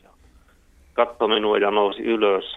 Taas sama homma jatkui semmoinen, olisikohan 60 metriä, kunnes tuota pääsi vanhan rakennuksen, vanhan puretun rakennuksen alle. Ja tuota, sieltähän sitä ei enää sitten löytynyt. Mä arvasin, että olkohan se siellä ja seurasi pikkusaikaa siinä paikan päällä, että tuota, tulisiko se sieltä pois, mutta ei näkynyt mitään. Ja meidän se sitten kameran laittaa siihen ristakameran, mutta niin se jäi sitten laittamatta, että olisiko se tullut sieltä myöhemmin pois sitten. Että. Mutta sitten vielä tarina jatkuu sen verran, että tota, minähän luontoa tutkivana ihmisenä niin seurasin sen paikan, että mistä, mikä siinä oli ollut tapahtuma siinä jängellä, semmoinen vesistö, jänkä. Tuota, mutta kuitenkin pystyi kävelemään, niin tuota, noin viidessä eri paikassa se oli yppinyt se jänis pajukkojen alla että tota, tämmöinen tarina tämä oli. Ja nyt jäi se epäily, epäselväksi minulle, että tuota, mistähän tämä mahtoi johtua. Joo, siis Jänishän on tavallisesti täysin äänetön. Ja, joo. Ja, no joo, ehkä, ehkä joskus jossain tappelutilanteessa voi kuulua, kuulua mm. vähän ääntä, mutta jotain narinaa ja voihkimista, mutta, joo. mutta muuten niin kuin Jänis päästää just ihan karmaisevan huudon, Juh. kun joku peto hyökkää. Ja että se jänis on täysin ahdistettu. Ja mikä se peto tällä kertaa oli, niin se ei nyt sitten tainnut paljastua, harmi joo, kyllä. Se tot, joo. Mutta Sen joku sitä on uhannut minäkin. kovasti. Joo, se tota, kun minä en nähnyt siinä, mitähän, oskahan, mitähän mulla olisi ollut matkaa, kun minä näin sen ensimmäisen kerran sen jäniksen, kun se näin, kun se hyppi siellä pajukon alla. Ja tuota, me olisin voinut vieläkin sitä seurata, mutta meni tosiaan puhumaan sille, niin sehän säikähti minua. Ja siinä ei näkynyt minkäänlaista verta, ei karvaa, ei toisen elämän jälkiä. Se oli silloin niin kädellä taputeltaisiin jänkään semmoista painaumaa. Ja useissa kohtissa niitä oli. Että minä epäilen, että siinä ei ainakaan kettuelle ollut, koska olisihan siinä ollut jonkunlaista verta tai karvaa tai tappelujälkiä. Ja no epäilen sitten, että olisiko, ollut sitten, olisiko niin sairas ollut, mutta kun se näytti ainakin normaalilta se jänis. Ja tosiaan se kaatuminenhän nyt oli, se on epänormaali. Mä olen nähnyt lukuisia kertoa, kuinka jänis juoksee. Ja tuota, mutta se kaatuminen oli kyllä, että tuota, ja samalla puolella oikealle puolelle, niin se oli tuota, minun mielestä kyllä jotenkin semmoinen, että tuota, joku sairaus sillä oli sitten. Niin, niin, no joku hyökkäys oli varmaan tapahtunut, että sairaseläin tuskin olisi huutanut ja kiinnittänyt Ai. itseensä huomiota. Just, joo, joo, kyllä. Miten on sitten tuota, tuommoinen, sitähän on ollut nyt täällä Lapissakin päin tuota, jänisruttua ainakin lehdissä ollut, että minkälaisessa, minkälainen tapaus jäniksellä on silloin, että onko sillä, miten se reagoi siihen sairauteen? Et voisiko se huutaa, että on kipua niin paljon vai? Niin. En usko. Eikö niistä tui lähinnä vaan apaattisia ja tota, Just. piilottelevat jossain, kunnes sitten kuolo korjaa tai Just, sitten joo, peto korjaa. Joo, joo. Mut. Joo, se oli, tuota, se oli kyllä niin jotenkin semmoinen, että mä oon monta kertaa miettinyt soittaa teille, mutta tuota, niin on jäänyt, mä, että nyt mä laitan sähköpostia, niin sitten kuitenkin. Joo, siis ja juuri tuon huudon takiahan on tehty, tehty näitä jänispillejä ja muita, joilla voi päästää tämän kaltaisen äänen. Mm. Ja sen kun päästää, niin aika nopeasti jos lähellä on kettu tai joku, niin kettu tulee kyllä äkkiä kurkkaamaan, että mikäköhän mahtaa olla jäniksessä vikana, Mm. kun sitä Aha. huudattaa. Joo. Että sillä voi sitten houkutella muitakin petoja paikalle. Just niin. Että, että toki se sitten toimii niinkin. Joo. Joo, Mutta mullakin kiinnosti kyllä hyökkäys- tämä niin paljon, että tuota, mutta tosiaan tutkin sitä niin kuin mahdollisesti pystyin sitä paikkaa ja tuota, No yksi asia mulla tuli mieleen sitten, että siinä on joskus ollut keväällä näkynyt kyykäärme, mutta se on kyllä hyvin harvoin ja varsinkin nyt kesällä, niin tuota, että olisiko se, mutta ei siellä matkassa ollut mitään kiinni, että se kyllä näytti, että ainakin, että tuota, sen mitä kerkesi siinä havainnoimaan, niin tuota, ei siinä mikään käärme olisi ollut kiinni eikä mitään muuta el- eläintä näkynyt. Että, Niin, Ari näyttää pohtivalta. Niin, on, Niin. onhan siinä se mahdollisuus, että tota, se jänis olisi vaikka vahingossa astunut niin sanotusti kyyn päälle ja se olisi Just. purru sitä. Ei se ky- kyy ole lähtenyt sitä mitenkään saalistamaan eikä jahtaamaan, mutta että se on No kyllä niin. tuskallinen se kyyn purema. Joo, että se voisi joo. aiheuttaa kyllä tuommoisen no niin, huudon, että en mä nyt ihan poissulki sitä. Ja varsinkin sitten, jos siinä tapahtui tuommoista horjattamista sitten Joo, oikealle kyllä. ja muuten se näytti elävältä. Se Kyllä. voisi kyllä ver- Se viitata sopia, siihen, että niin. siinä on tämmöinen myrkytys kysymyksessä. No, kuulostaa tota- järkevältä, koska jos olisi ollut joku peto, joka olisi kimppuun hyökännyt, niin ei se olisi lähtenyt pois siitä enää.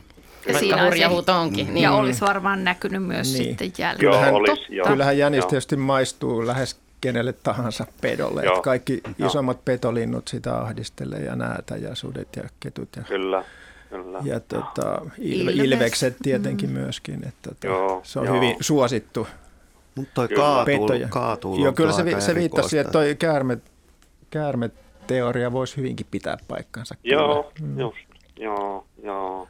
Kuin sitten semmoinen mahdollisuus ihan, että kyllä nyt eläinkin voi taittaa jalkansa. Tai Niin, niin, mä- Kyllä luonnossa tapahtuu mm. tällaisia, että se on astunut koloa ja se on vääntynyt, katkenut kovassa vauhdissa tai jotain murtunut Just. tai jänne katkennut. Että, että niitä on tietysti tosi mm. vaikea. Tai jäniskin voi Tai lyödä niin. päänsä No, No juos, niin. juostessaan. no esimerkiksi. Onko tämä meidän vastaus? Löi päänsä. Ei, ei, pysytään tässä käärme. Musta, tämä kyy, kyy oli hyvä. Mä Tää- luulen, tää että me ollaan Jaskan kanssa enemmän kyllä tämän tota, loukkaantumisen kannalla kuin kyyn Mä voisin, mä voisin kuvitella, että jos sulla on niinku paha murtuma jalassa, että se on vielä kasassa, niin, Niin. niin. sitten kun se lähtee juokseen, niin se kipu voisi olla niinku niin suuri, että se vaan niinku Joo. antaa sen jalan pudota ja menee ehkä sitten vähän nurin. Et just. toinen vaihtoehto on sitten, että sillä on joku tämmöinen sairaus, joka vaikuttaa sen koordinaatioon, Joo. eikä mitään harvinaisia eläimillä Mutta ole. eikö tätä kyytä puolusta myös se, että oli lämmin kesäpäivä? No se kyllä, ja sitten se on oikeasti niin se on todella kivulias se Mm. kyyn purema, että se voi huutaa jo pelkästään ehkä siitä kivusta, mikä siitä tulee. Mitä, mitäs mieltä Henry nyt tällä? Joo, Mulla on joku sarkastisia ajatuksia, että, että lämpöisenä kesäpäivinä jalkahan ei taitu. olisiko tuolla ollut sitten mitään merkitystä, että tosiaan kun se vesi, vesipaikka, niin kuin senhän mä oon kuullut, että hirvi, kun se loukkaantuu tai jotain haavoittuu, niin se hakee vesipaikkaa, mutta olisiko tällä ollut sitten mitään? Siinä oli semmoinen vesijänkä tosiaan, että tuota, Mm, enpä osaa tuohon oikein sanoa juuta enkä Joo. jaata. joo, kyllä, kyllä. Se, tämä jää nyt tähän. Joo. Joo, tähän niin se jää pisteeseen. mullakin kyllä, että tuota, Mutta mutta hieno tarina. Kiitos Markus soitosta ja, ja tarinasta, vähän ikävä tarina havainnosta. kyllä. Niin, mutta on se aika hieno kuitenkin, tommonen toi ääni, joka jää noin mieleen. Tota, ja mä otetaan tähän väliin sähköpostikysymys. Tämäkin liittyy itse asiassa ääneen. Hei luontoilla väki, ole lait- Tämä tapahtui viime vuoden maaliskuun lopussa noin puolitoista vuotta sitten, mutta asia on jäänyt vaivaamaan. Lenkkeillessäni koiran kanssa toissa kevättalvena Inarin kylätaajamassa huomioni kiinnittyi oudosti käyttäytyvään varikseen männylatvassa. Lintu niiaili ja aukoi suutaan ikään kuin raakkua, mutta ihmekulma pihaustakaan ei kuulunut. Olin lähimmilläni alle 10 metrin päässä variksesta, olisin kyllä kuullut. Koirakin tuntui ihmettelevän asiaa, mutta varis itse ei näyttänyt olevan moksiskaan. Pienen tauon jälkeen jatkoi olematonta ääntelyä ja lensi sitten tiehensä. Noin pari viikkoa myöhemmin törmäsi luultavasti samaan yksilöön hieman eri paikassa tällä kertaa puhelinpylvään päässä. Kauempaa kuului muiden varisten raakuntaa, johon tämä lintu ilmeisesti vastasi, mutta jälleen ilman ääntä. Varis ei näyttänyt ollenkaan ihmettelevän mykkyyttä, vaan toimi kaikin puolin ihan normaalisti ja ulkoisestikin oli terveen näköinen. Mistä mahtaa olla kyse, mistä äänen menetys voi johtua? Ja voiko olla, että se itse sitä tajua, ja jos lintu todella on menettänyt äänensä, niin miten sitten pariutuminen ja yhteydenpito lajitovereihin onnistuu? Näin kysyy Anja Kaarina Vestinarista. Tota, mä, mä en ihan tiedä, että olisiko se menettänyt ääntää. Mä oon itse nähnyt tämmöisen tapahtuman pari-kolmekin kertaa, että, että, että, että varri saukoo nokkaa ja niiailee ja silleen. Mä en ihan tarkkaan itse asiassa kyllä tiedä, että mitä siinä käytännössä tapahtuu. Että tota, onko ne vain ehdollisia liikkeitä, että Harjo siellä no, Itse asiassa me, mehän ei kuulla kaikkea, mitä mm. eläimet tai linnut päästelee suustaan. Me ollaan sen verran vajavaisia, että saattaa olla, että sieltä tulee jotain semmoista, mitä muut varikset kyllä kuulee ihan Toi hyvin. Me, meillä on aika rajallinen tämä äänialue, mitä me kuullaan. Mm, mä en Mutta, ehkä ihan allekirjoita tuota. Kyllä variksen, no, variksen ääni on, variksen ääni on semmoinen, että kyllä se, se en oikein usko, että se päästää sellaisia ääniä, mitä ihminen ei kuule. Ehkä siinä raakkumisessa on sävyjä, mitä me ei kuulla samalla lailla kuin varikset, toiset varikset, mutta tota, mm. Mutta kyllä se, siis se on, kaikki se muu Se on ele se. kaukaa, vaikka, se, vaikka ääni ei kuulu. Se voi olla, että se voisi sillä liikkeellä, että se, se niin kuin raakkuu ja se tekee samalla lailla, mistä tulee äänen, niin jos se kohde on aika kaukana, niin tämäkin nyt on ihan hatusta vedetty, niin kannattaako turhaa raakkuu, kun se ääni ei kuulu sinne, mutta se liike näkyy. Mm. Eikö semmoisiin vehkeitä meillä pystyisi äänittämään tämmöisiä taajuuksia, mitä ihminen ei kuule? Mm. Joo. Onhan on. näitä detektoreja Näin lepakoille on. esimerkiksi. Mm, eli miksi, miksi, te, miksi, miksi niitä käytätte? Niinpä. Hyvä huomio. Mutta siis tämä Juha on sullekin tuttu tämä siis samanlainen mä, havainto. Mä, mä nähnyt ihan, no voi olla, että kun se on, kun on nähnyt aika kaukaa, että tota, mä en ole tosiaan kuullut, että onko se oikeasti rakkuri. Mä nyt yritän muistilokerolla kaivaa ja oliko tässä kuvauksessa, että se oli ihan lähellä tai vieressä? Joo, oli. Joo. Mutta ei se, Jotenkin tämä tuntuu musta, niin kuin, mitä, mitä mieltä te olette? Oletteko te nähnyt tämmöistä tapahtumaa koskaan? Tuntuuko yhtään tutulta? No siis mä oon nähnyt semmoisen, että kuuluu niin kuin vähän erikoista ääntä sieltä variksesta. Just näillä samoilla eleillä tämä niiailu ja nokan aukaiseminen, mutta ei oikeastaan niin kuin variksen ääntä, vaan jotain vähän sinne päin. Eli kyllä niilläkin varmaan on murteita ja vähän erityyppisiä puheääniä niin kuin meillä ihmisilläkin, ja ne erottaa toisensa siitä. No. Mutta tota, voihan se olla, että sillä on ollut joku vika, siis, siis ihan tämmöinen on, my- mykky tai aiheuttava vika. Se on mahdollista, se on hyvinkin mahdollista, no. että, että, että on oikeasti semmoisia yksilöitä, joilta ei tuu ääntä, ja se on, tapaus on tämmöinen, mutta itse jotenkin ihmettelen, kun tämä tuntuu kumminkin suht tutulta, että sen on siten nähnyt, nähnyt aikaisemmin, että herätyskellot ei nyt ihan silleen ja sitten saattahan olla, että se on ollut aikaisemmin, että se on jos, jostain syystä silloin joku kurkupäässä, kun tulehdus tai jotain muuta vastaavaa, että se on tota, menettänyt sen äänensä, että se on ollut raakkuva varis aikaisemmin ja se niin osaa sen. Ja luulee raakkuvansa, vaikkei sieltä mitään tulekaan. Että se ei sen takia niin kuin pidä sitä itse mitenkään ihmeellisenä, vaikkei sieltä mitään kuulukaan.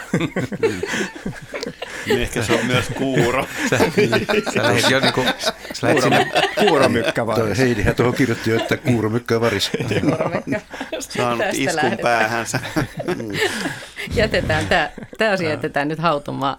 Tota, meillä on seuraava soittajakin, mutta tähän väliin vielä tällainen kysymys Sampolta, että jos minun pihalla asuu sisilisko, joka siis lisääntyy suvullisesti, niin kuinka kauan sen suku on siinä paikassa asunut? 100 000 vai 10 000 vuotta? Muuttaako sisilisko pitkiä matkoja?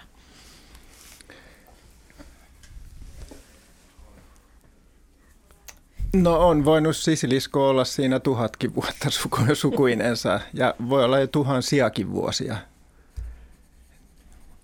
ollut niillä paikoilla.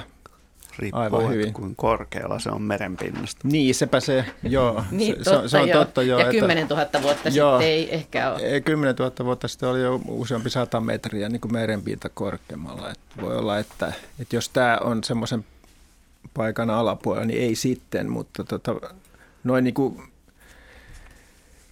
nehän ei hirveän pitkiä matkoja sisiliskot vaeltelee, että aika paikallisia paikallisesti ne esiintyy. Että Mutta kyllä varmaan Sisili... liikkuu, koska ne leviää.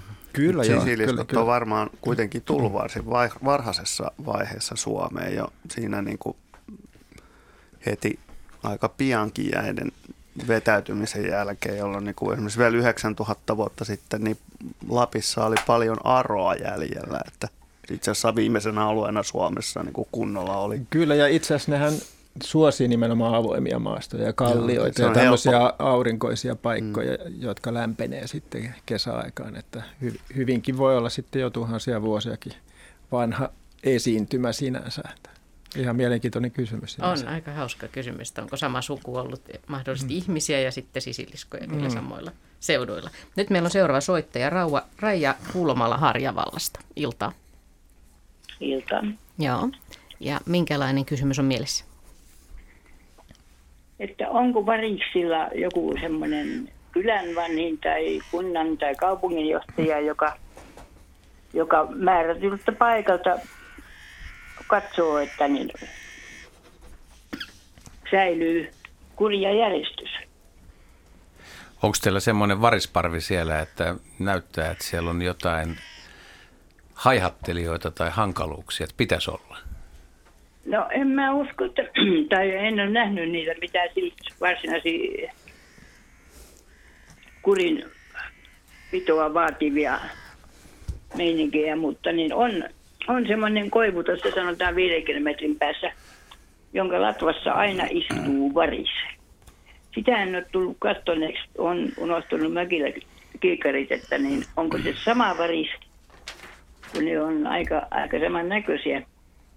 Mutta niin varis istuu siellä siis tuntikausia ja välillä käy sitten ehkä syömässä tai missä lienee käymässä, mutta et useimmiten sen, sen koivun latvassa istuu varis.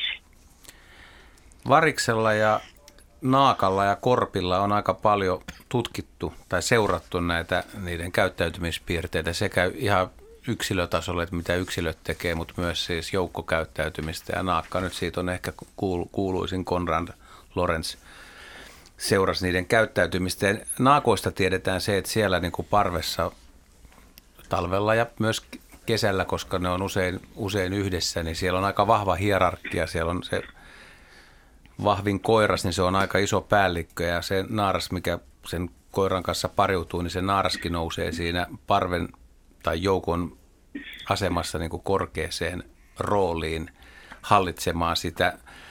Ja, ja kyllä näillä tota, varsinkin tämmöisellä niin kuin vahvalla naakkapariskunnalla, niin se, kyllä se muu parvi tai muu yhteisö siinä niin kuin kunnioittaa sitä, että kun ne menee yöpymään johonkin puuhun, niin ne, kyllä tämä ykköspari näiden tutkimuksen tai tietojen tai kirjatietojen mukaan, mitä olen lukenut, niin tota, valitsee sen oikean oksan ja paikan ja muut sitten on siinä niin kuin ympärillä ja näin.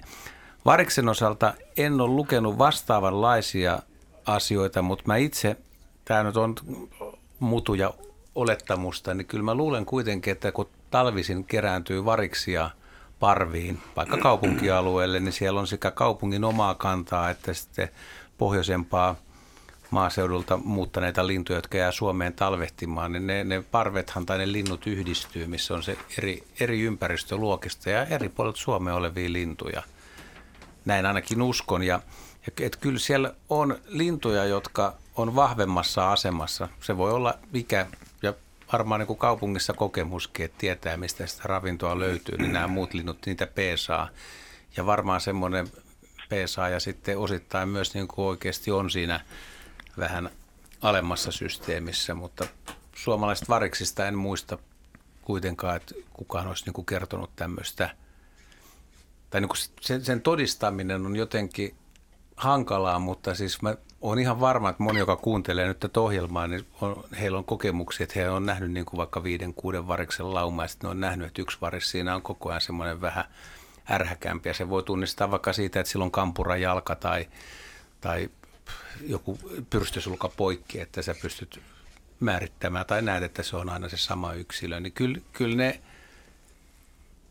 mä sanoisin, että linnut ei ole parvessa ihan tasa-arvoisia. Että kyllä siellä on, siellä on vahvempia yksilöitä ja sitten on heikompia yksilöitä ja linnuissa on samanlaisia eroja kuin ihmisissäkin, että on rohkeampia ja arempia yksilöitä ja tämä rohkea yksilö todennäköisesti niin on, on parvessa vähän vahvemmassa asemassa. Joo, mutta te saattaa siis istua yksinään siellä, että ei, ei siinä ollut muita lähimaillakaan. No ket, mikä, mutta te kysyitte, että onko se niin kuin johtaja tai komentaja, niin ketä se Niin. sitten komentaa, jos se yksin siellä on? Joo, mutta niin. Mut variksilla- En tiedä, mutta jos, jos se vaan epäilee, että hänen oksalleen tullaan. Ai, että se pitää sitä omaa paikkaansa siinä. Joo, Niin. veikkaisin. On siinä Niin, no kesällä, lempipaikka. kesällähän, Niin. kesällähän variksilla on ihan normaalit pesimäreviirit ja Se on totta. Joo, varis Ei- käyttäytyy eri lailla kuin naakka. Että varis on hyvin tarkka kesällä siitä omista Mutta jos tätä paikoista. ajattelee pidemmälle ja se onnistuu siinä, niin se jää sitten yksin loppuelämäksi. Niin, ei, sitä, ei, ei sitä paikkaa kannata koko ajan pitää siinä, mutta Mut- siis onhan variksella, niin kuin me palaan vielä tämän Rovan kysymykseen, että jos silloin joku, joku oksa tai joku puulatva, niin siitä on hyvä sekä, sekä seurata tilannetta, mihin lähtee syömään, mutta myös ehkä siitä näkee hyvin, ettei kanahaukka pääse yllättämään ja, ja kyllä niitä muita variksia täytyy jossain kuitenkin sitten olla. Joo, ja variksilla on hirveän tehokkaat. Niillä on ensinnäkin erittäin hyvä muisti ja sen lisäksi sitten niillä on, on tämmöinen systeemi, että kun on joukko variksia elää jollakin alueella, ne tuntee toisensa. Ja silloin kun pesimäkausi on ohitte, niin, niin jos ne esimerkiksi vaikkapa on jossain saaressa, niin kuin esimerkiksi niitä oli Vallisaaressa ja, ja tota, Vallisaaressa sitten yritettiin vähän niin kuin vähentää va- varisten määrää, kun niitä oli siellä paljon, niin niitä halus, halus jotkut sitten käydä vähän ampumassa sieltä ja pois. Niin se ei mennyt sulle kuin yksi kerta, kun ää, varikset tunnisti ne henkilöt, jotka sinne tulee sitten niin kuin niitä ahdistelemaan. Ja niillä oli semmoinen niin vartiohommeli, että aina kun näiden tyyppien vene tuli saareen, niin yksi varis raakku siellä jossain korkealla puunoksassa ja sitten koko porukka evakuoitu sinne eteläpuolelle jonnekin parin kolmen kilsan päähän johonkin luodolle kökkimään ja kunnes tota sitten vakoojat tiedotti, että vaara on ohi, että paatti häipy. Ja ne niin kuin ihmetteli hirveästi, että, että onko täällä näkynyt variksia ja sitten, että, että joo, no niin täällä näin, mutta itse asiassa yksi kaveri sanoi, että, että hän huomasi tänne, että mitä nämä varikset tekee. Ja että se oli yksi tyyppi ainakin, joka heti kun se huomasi, että no nyt te tulee, niin sieltä tuli sellaista niin kuin selvää varoittavaa raakuntaa ja sitten koko jengi hiihti tiehensä sieltä, niin kuin, tai siis lensi ollakseni täsmällisesti. Tuossa muuten, Jaakko, nyt tulee se, mistä puhuttiin edellisessä, että, että jos olisi tämmöinen liike, se, se varisparvi olisi kauempana ja jo- joku olisi, joka on kauempana siitä parvesta ja se on puulatvassa, se havaitsisi vaikka kanahaukka on tulossa. Ja se, niin okei, se varmasti raakkuu, mutta, mutta tota, jos ne linnut on kauempana, niin ne ei kuulisi välttämättä sitä raakuntaa, mutta voisiko ne nähdä, jos se lintu, kun se nousee, niin se, just tämä elesysteemi, mitä se, miten se toimii, niin, se voi, niin kauempaa voidaan nähdä kuin kuulla se ääni et käyttäytymiseen. Va- Joo, no voisin kuvitella, että kun varikset on sinänsä aika älykkäitä otuksia, niillä ei ole jatkuvasti hirvittävän nälkä, vaan ne tekee asioita niin kuin ennäs huvikseen näennäisesti, niin ne saattaa lähteä selvittämään, että, että mitä tuolla tapahtuu, kun se yksi tekee tätä liikettä. Ja luultavasti variksen näkökyky on, on luokkaa vähintään 6-7 kertaa parempi kuin meillä, eli ne kyllä erottaa parin kilsan päästä, vaikka ääni lähtisi tuulen mukana toiseen suuntaan, niin tämän, tämän tapahtuman ja silloin ne voi mennä selvittämään, että mitä siellä nyt tehdään. Ja sitten kaikki liittyy ha- raakkumaan jonkun huuhka ja para, joka yrittää vetää aamukoisaa siinä, niin sen ahdisteluun tai johonkin muuhun tämmöiseen yleiseen huvitukseen, mitä ne harrastaa. Että. Fiksua joukkoa, joo. Hyvä kysymys. Täällä on tullut muuten kommentteina, että eilen keskiviikkona lenteli melkein Raision keskustassa harmaa haikara, näin sanoi Siba ja sitten tuosta Majava livestä Liisa oli kertoi, että hän on myöskin seurannut sitä usein ja että kerran oli kaksi samassa oksassa eri haaroissa ja hän odotti jännityksellä, että mitä tapahtuu, kun ne majavat huomaa, että naamat tulee yhteen, mutta sitten toinen, joka hän on nimennyt Taltaksi, niin tönäisi kaverin tiehensä ja söi loput sitten. Kaikenlaista voi seurata. Mutta nyt meillä on seuraava soittaja Kalevi Viljanen Riihimäeltä iltaa. iltaa. Joo, ja minkälainen kysymys on mielessä? No, tässä ei- yhden metsämiehen kanssa vainaa nykyään, niin oli juttua joskus karhun talvipesistä. Ja tota, että tämmöinen tapaus, miten paljon metsäkoneet sotkee karhunpesiä? Jaa, e- en usko, että tätä on kyllä tutkittu, mutta ajatus on mielenkiintoinen. Että riippuu tietysti, että no, kun puuta kaadetaan ja maastossa möyritään, niin varmaan ne pesät siitä, siitä saattaa rikkoutua. Ähm, niin, se on varmaan karhulle sitten pettymys, kun se myöhemmin tulee samalle alueelle ja huomaa, että no ensinnäkin metsä on kadonnut ja sitten sen lisäksi vielä se mahdollinen paikkakin on kadonnut. Voi olla, että se paikka olisi täysin arvoton, vaikka se, Joo, se olisi sitä- säästettykin, Niin. jos se metsä on kadonnut. tarkoitin, että tota noin, niin kuinka paljon on yliajettu talvipesistä, että karhu on ollut pesässä Niin, että karhu olisi siellä pesässä vielä. Luulisi Mm. melkein, että se mö, mökä ja meteli Niin. häätäisi ne pystyy. Niin nehän kuulee sinne, niin kuin viime lähetyksessäkin muistan, että puhuttiin, että Äänet kuuluu, vaikka lumi vaimentaa ja karhu Niin. häiriintyy kyllä. Että, hmm, hmm. Mutta nyt pitäisi olla tuntea metsäkoneen kanssa liikkuvia henkilöitä. Ne kyllä varmasti itse muistavat, jos karhuja olisi lähtenyt pötkimään sieltä tota, koneen tullessa. Varmaan vaikea nähdä. Se olisi kiva, jos joku, joku kuulija, joka on nähnyt sen, niin ilmo, ilmoittaisi sen, mutta mä luulen, että karhu tosiaan lähtee niin, että se metsäkoneen kuljettaja ei, ei itse tiedä asiasta yhtään mitään. No riippuu, jos, jos, jos hange- hangella pötkii ruskea karhu, niin kyllä se No mutta et, jos oot metsässä, niin ei, ei niitä usein, se, useinhan sitä ei näe. Et metsä on Karhu- aika tiivis ja se, niin. siitä kun häviää, niin se on katoo sinne. Ja, Ja karhu varmaan kuulee metsäkoneen jo kilometrien päähän. todennäköisesti kuulee aika Että se pitkälle. rupeaa, rupeaa Mm. reagoimaan siihen. Se on niin outo ja kauaksi kantava ääni kyllä. Mm. Joo. Mutta aika hyvä, hyvä Mut- kysymys, joo. Ä, ik- Ikävä ajatus tietysti, jos Niin. niin, käy. Että tota, mutta toisaalta ei tämä varmaan iso ongelma Suomessa ole, koska ei meidän karhukanta kuitenkaan ole supistunut, vaikka metsätaloutta on täällä pitkään harjoitettu. Mm. Et ei, ei ainakaan tiettävästi näistä syistä. Mut se olisi jännä tietää, että kuinka, kuinka se karhu oikeasti siellä vaikka seuraa sitä ääntä tai äänen lähestymistä. Että miten, et, et voiko se karhu, vaikka se on, on niinku hereillä unesta, se, ku, se kuulee nyt vaikka, että metsäkone siinä tekee töitä, niin voiko se niinku kuulla, että se liikkuu siitä ohi, että se ääni ei tule suoraan kohti, että se, se, se voi kuitenkin olla siellä. Eli, eli saattaa olla, että niin kuin metsä on kaadettu tai kone on mennyt ja se on mennyt hyvin läheltä karhuun, niin kuin todennäköisesti ihmisetkin on kävellyt talvella hiihtänyt. Kuinka kauan moni ihminen on oikeasti hiihtänyt siis karhun pesän vierestä, eikä karhu varmasti ole lähtenyt sieltä pois. Nyt muuten, aikana, nyt muuten tähän väliin sanon sen, että Asko Hautaaho tuottajamme lähetti tämmöisen maaseudun tulevaisuudessa olleen jutun, missä ruotsalainen metsäkonekuski herätti nukkuvan karhun. Katso video. Eli on ainakin, näin on ainakin, ainakin tapahtunut joskus. Tämä on 11.3.2017. Ei pelottanut mies kommentoi. niin ei varmaan sen metsäkoneen kopissa pelota. Mä luulen kanssa, että jos karhun pesä tiedetään, niin se joudutaan ottamaan huomioon metsänhoitosuunnitelmassa kyllä, jos se Niin. tiedetään. Niin se on varmaan, karhu on mutta- rauhoitettu eläin kuitenkin.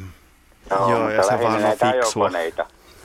Joo, mutta mä luulen, että kyllä ne joutuu suunnittelemaan, jos, jos pesäpaikka tiedetään, niin se pitäisi ottaa huomioon, kun alueelle mennään. Niin tässä Pohjois-Ruotsin varmaan. tapauksessa siis koneen edestä kolosta oli kömpinyt esiin karhu.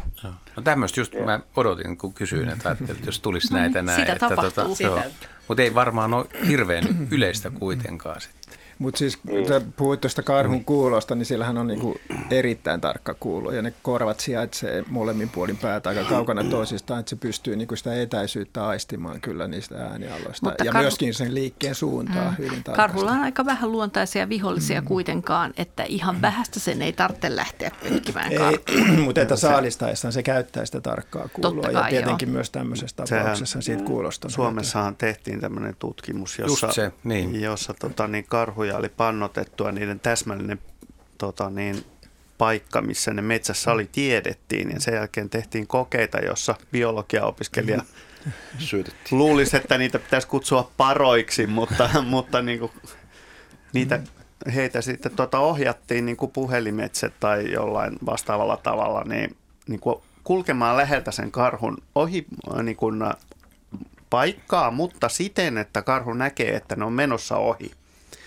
Ja nämä tyypit sitten niin kuin meni eri tavalla niin kuin eri aikoina vuorokaudesta ja niin poispäin, niin ohitti sen karhun ja yksikään niistä tyypeistä, vaikka näitä oli näitä harjoituksia ymmärtääkseni Kymmeniä. kymmeniä ellei jopa kolmenumeroinen määrä, niin kukaan ei koskaan nähnyt sitä karhua. Ei, opiskelijat Joo, ei joo. nähneet karhua ja vain yksi karhu ja yhden kerran lähti seuraamaan opiskelijaa. Ja ne meni läheltä. Siis Joo. ne lähimmät oli ihan, mitä se oli, 20 metriä tai jotain. Joo, se siis ne oli, ne oli todellakin niin kuin alle 50 Mutta, metrin. mutta tätä, tätä mä ajan vähän tästä takaa, että vaikka tässä on niin kuin mekaaninen kone tai se häiriötekijä, että kun se karhu, eihän se ole näitä opiskelijoitakaan välttämättä niin kuin nähnyt tai katsellut, vaan se on lähinnä kuunnellut. Ja se on pystynyt sen äänen perusteella todennäköisesti seuraamaan, että se ääni, miten se ääni liikkuu. Ja, ja tota, se on se on hämmästyttävää, että no kyllähän ihminenkin, ihmisillä on hyvä kuulo, mutta kun sä kuulet, että joku lähestyy, niin jos sä et, et näe sitä, niin missä vaiheessa sulla sitten alkaa olla se, että tuleeko se niinku suoraan mm. kohti vai meneekö se oikeasti oikealta tai vasemmalta ohi?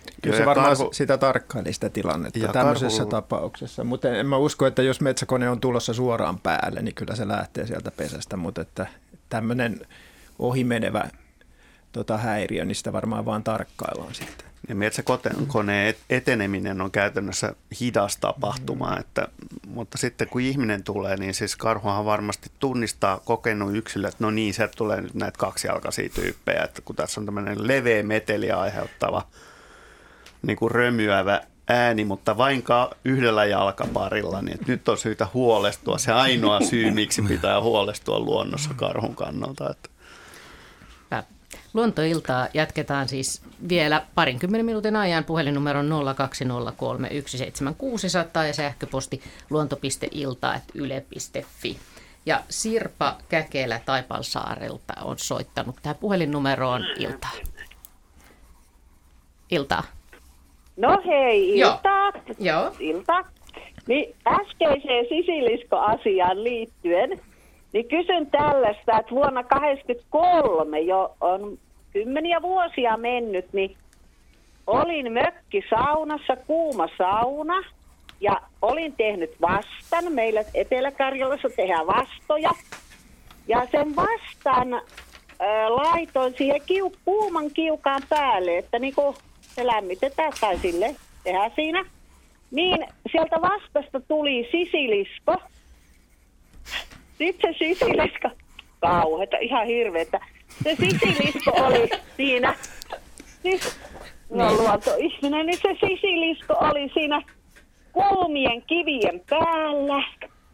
Ja sitten se vaan niin kuin oli siinä ja ihan näin sen, onko sisiliskolla varpaat, niin se vaan siinä katteli ja oli.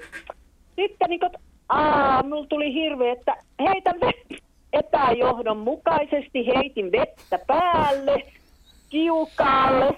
Ja sitten se sisilisko vaan oli siinä kiuaskivien päällä.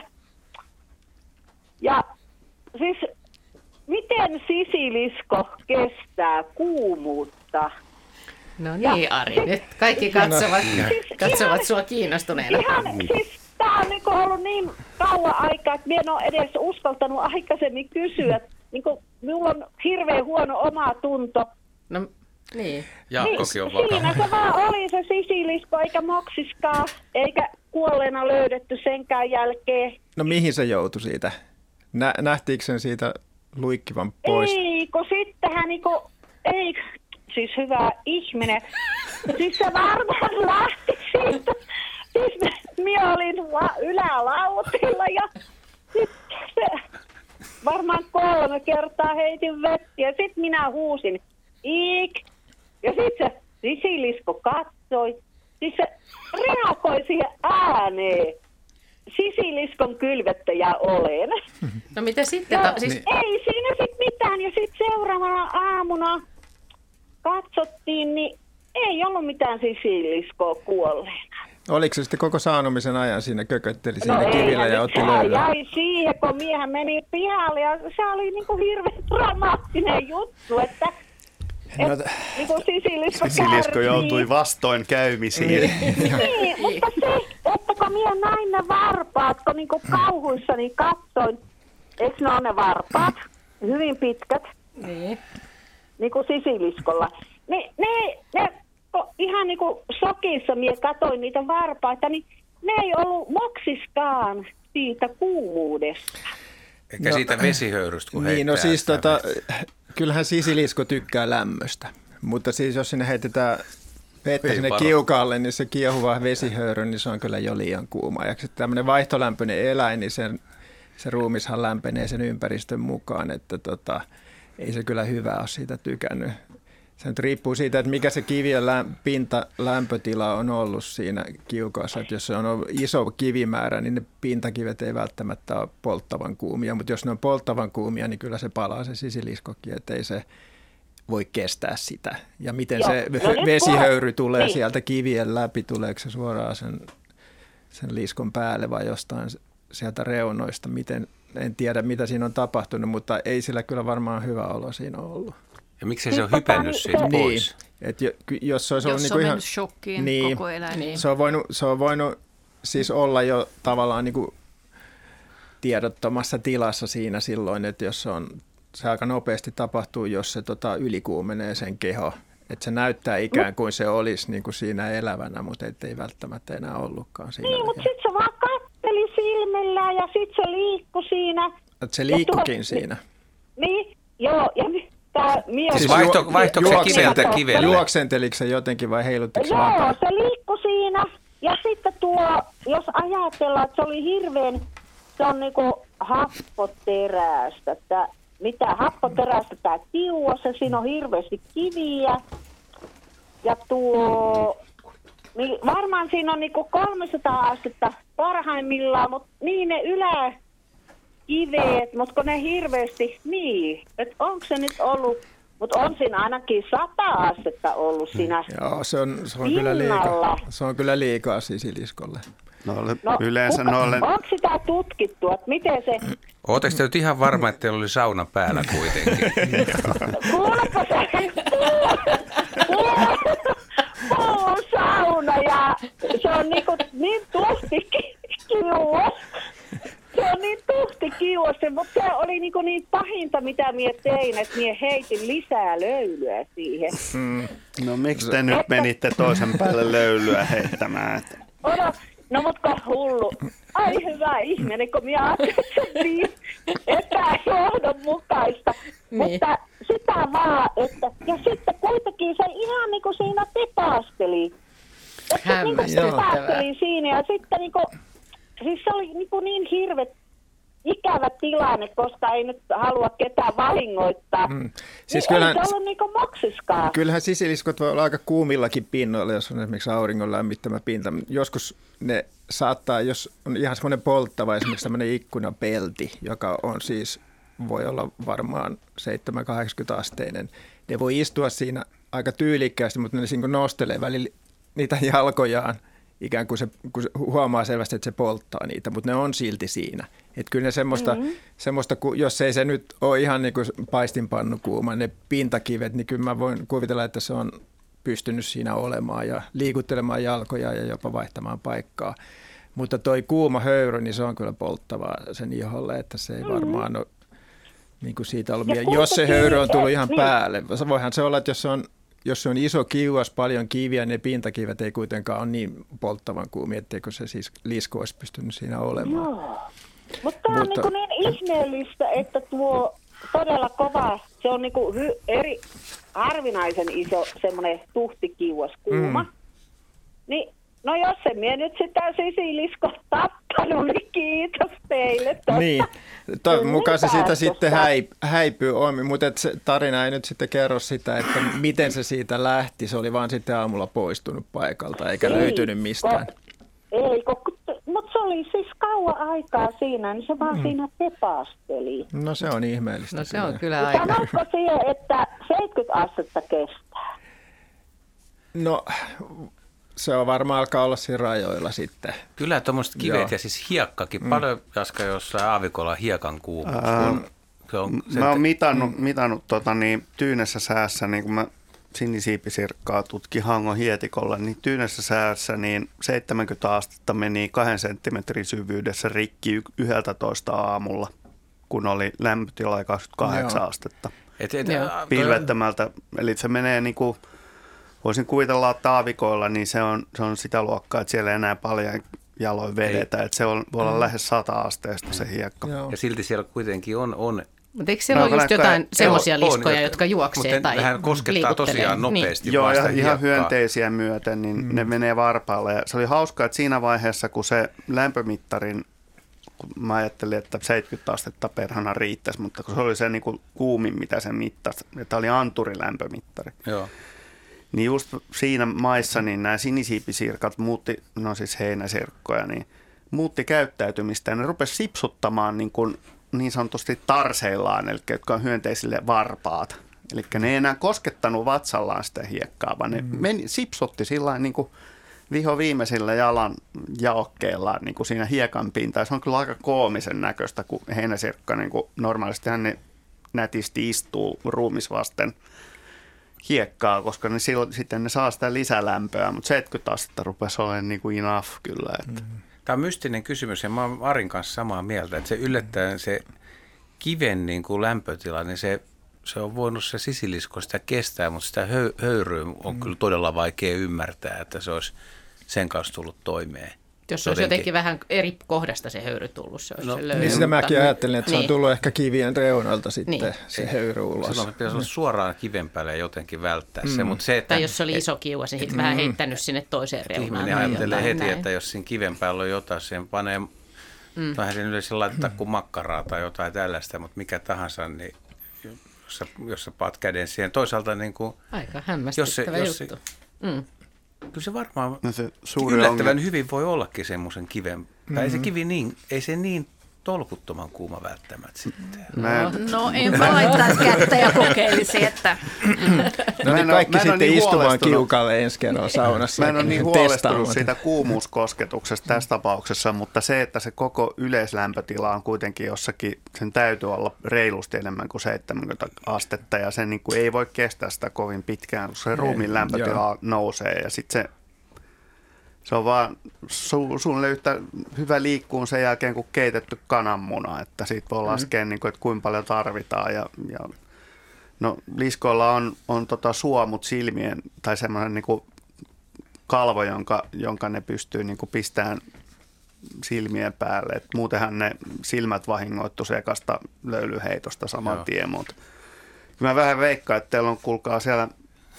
Har, harviassa kärähtänyt sisilisko sisällä. Siellä, että, kärähtänyt sisilisko siellä jos, kiukaan jos, kivien välissä. jos vielä kerran sattuu näin, niin älkää nyt ainakaan löylyä Ei löylyä. Kiitos. Tämä on neuvomme. Tota, meillä on viimeinen soittaja. Tässä välissä on tullut kommentti, että äskettäin Kolarissa oli karhu häiriintynyt metsäkoneen takia jättänyt pesänsä. Hilkka, suomalainen Kittilästä, on laittanut tämän viestin ja oli kävellyt keskustan lähellä ja rajavartijat seuranneet. Eli tämmöinen tieto liittyen tuohon meidän äskeiseen keskusteluun. Mutta Liisa Räsänen Outokummusta on tämän illan viimeinen soittaja, varmaankin iltaa. Ilta. Joo, ja mikä... No niin. Joo. Semmoinen, että mulla on mökillä lepakkoja tai jotakin semmoisia lentäviä, jotka ei ole lintuja. Joo. Ja tuota, onko ne niin siistejä, että ne käy vessassa? Kun mulla on siinä räystää alla semmoinen sadevesipönttö ja sitten käsienpesuvati. Ja aina päivällä siellä on semmoisia hiirenpapanan kokoisia papanoita. Eikö mä usko, että hiiret kiipee sinne niin. Että mä ku- ajattelin, että ne lepakot kävis siellä Mm. vessareissulla. No ei, ne eivät käy vessareissulla, ikävä kyllä, vaan niillä on paikka, jossa ne viettää päivää, jossa ne roikkua rötköttelee Niin. jossain siellä sopivassa kohtaa katon Ai, rajassa. voisiko- No voisiko ne sitten roikkua siinä, tota, siinä räystään alla siinä? Näinpä juuri. Aika lailla juuri sen yläpuolella, mihin ne Niin. papanat on tipahtaneet. Eli kyllä ne papanat on ihan kohti suoraan alaspäin tulleet todennäköisesti. Joo, ja ne joo. lepakot löytyy siitä, en tiedä montako metriä sen yläpuolelta. No ei se ole kuin muutama metri. Mutta sillä tapaa ne on siivottomia, siivottomia eläimiä, että ei ne, ei ne mieti sitä, minne se papana tipahtaa. Joo, joo. Et silloin kun ne pesii äh, tämmöisessä äh, lepakon pöntössä, ne papanat Niin. jää lopuksi sinne pöntön pohjalle. Ne, ne on semmoisia pitkänomaisia pönttöjä ja ne lepakot Joo. tarrautuu sinne yläreunaan Ja ne papanat vähitellen täyttää sen pöntön, kun, kun ne sinne alas tippuvat ja muodostaa sitten semmoisen ähm, liejun suorastaan, jos on lämmin ja kesä sinne. Kyllä se kuivuukin Ah. tietysti välillä. Mutta ei mulla ole mitään lepakonpönttöjä, ne on siellä jossakin. Ne on siellä rakennuksen vintiössä. reunassa nyt, joo. Jaa. Mutta siellä kuuluu sitten sieltä niin kuin savuhormin vierestä jostakin aina kesällä johonkin aikaan semmoinen ääni. Ääntääkö ne sitten jotakin? Kyllä, joo. Ja nyt onkin vaikea arvata sitten, että mm, jos niitä ulosteita on vaan vähän, niin teillä niin. Todennäköisesti ei ole mitään suurempaa koloniaa siellä. Että ehkä, ehkä vain muutamia lepakkoja. Öö, nyt on vaikea arvata, että onko ne uroksia vai naaraita. Jos ne on tämmöinen naaraskolonia kesällä, niin niillä voi olla siellä poikasiakin. Ja mm. sitten erityisesti ne poikaset ja tämä äänteleminen ehkä, jos kuuluu semmoista pientä vikinää, niin, niin viittaisi siihen, että siellä voisi olla naaraita ja poikasia. Niillä on tämmöisiä yhdysääniä, jolla ne juttelee toisilleen, Aha. jolla poikast kutsuvat äitiä ja äiti sitten välillä kutsuu puolestaan poikasia. Joo. Ja tota, sieltä ylhäältä ne kuuluu, ne saattaa liikuskellakin siellä ylhäällä ö, vähän sen mukaan, että on, onko jossain kohtaa kuuma, mistä aurinko paistaa, mikä on semmoinen mukava piste, missä olla. Mutta Niin. tota, aika, aika hyvin ne pysyy samoissa paikoissa kuitenkin, ellei sää niitä sitten todella pakota vähän, vähän vaihtamaan paikkaa. Joo. Ja No jos niin. siellä on muutama, muutama naaras ja muutama poikanen, niin, niin niitä kannattaa elokuun iltoina sitten seurata, koska Niin. sitten ne poikaset lähtee elokuun alkupäivinä sieltä lentoon ja se voi olla aika hauska näytelmä sitten. Missä ne talvehtii? Sitäpä en uskalla sanoa, koska yleensä ne ei Suomessa talvehdi rakennuksissa. Tarvitaan suojaisempia paikkoja. Suomesta sellaisia voi löytyä maan alta, jos on mitään luolia tai tämmöisiä sodan aikana tehtyjä bunkkereita. Ne on usein sopivia paikkoja ja niistä on paljon lepakkoja löydetty. Mutta mm. sitten talvella ö, pohjanlepakot, jotka on suomalaista lepakoista kaikkein, kaikkein karaistuneimmat, niin niitä löytyy joskus ihan jopa puiden kaarnan koloista, jostain halkovajoista, halkojen välistä voi talvella löytyä talvehtivia, että pohjanlepakko on sen verran jämäkkä tyyppi, että se sietää aika kehnoakin talvisäätä. Aha, ja entä lahopökkelöissä kaikkiahan semmoista mulla siellä olisi. Voisiko ne semmoisissakin olla? Ehkä, ehkä. Niin on liiterissä, joo, siellä halkoliiterissähän on myös hirveästi näitä papanoita. Mä ajattelen, että jos ne on myyriä, mutta tuota, en tiedä. Joo, liiterissä voi toki olla myyriäkin, että Niin. ää, jos niissä näkyy niissä papanoissa hyönteisten kitiiniosia, niitä semmoisia kiiltäviä hyönteisen palania, palasia, niin siitä voi yleensä sitten varmistua, että ne on lepakon papanoita. Mutta varovasti, ettei niitä mene hengitykseen, olipa ne sitten myyrän tai lepakon papanoita, niin epähygienistä touhua ja niistä voi saada ikäviä tauteja. Että niiden papanoiden käsittelyssä kannattaa olla kyllä tarkkana. Niin kaikki luonnonvaraiset eläimet kannattaa käsitellä varoen kuitenkin. Kyllä, ja eläimet ja jopa papanat.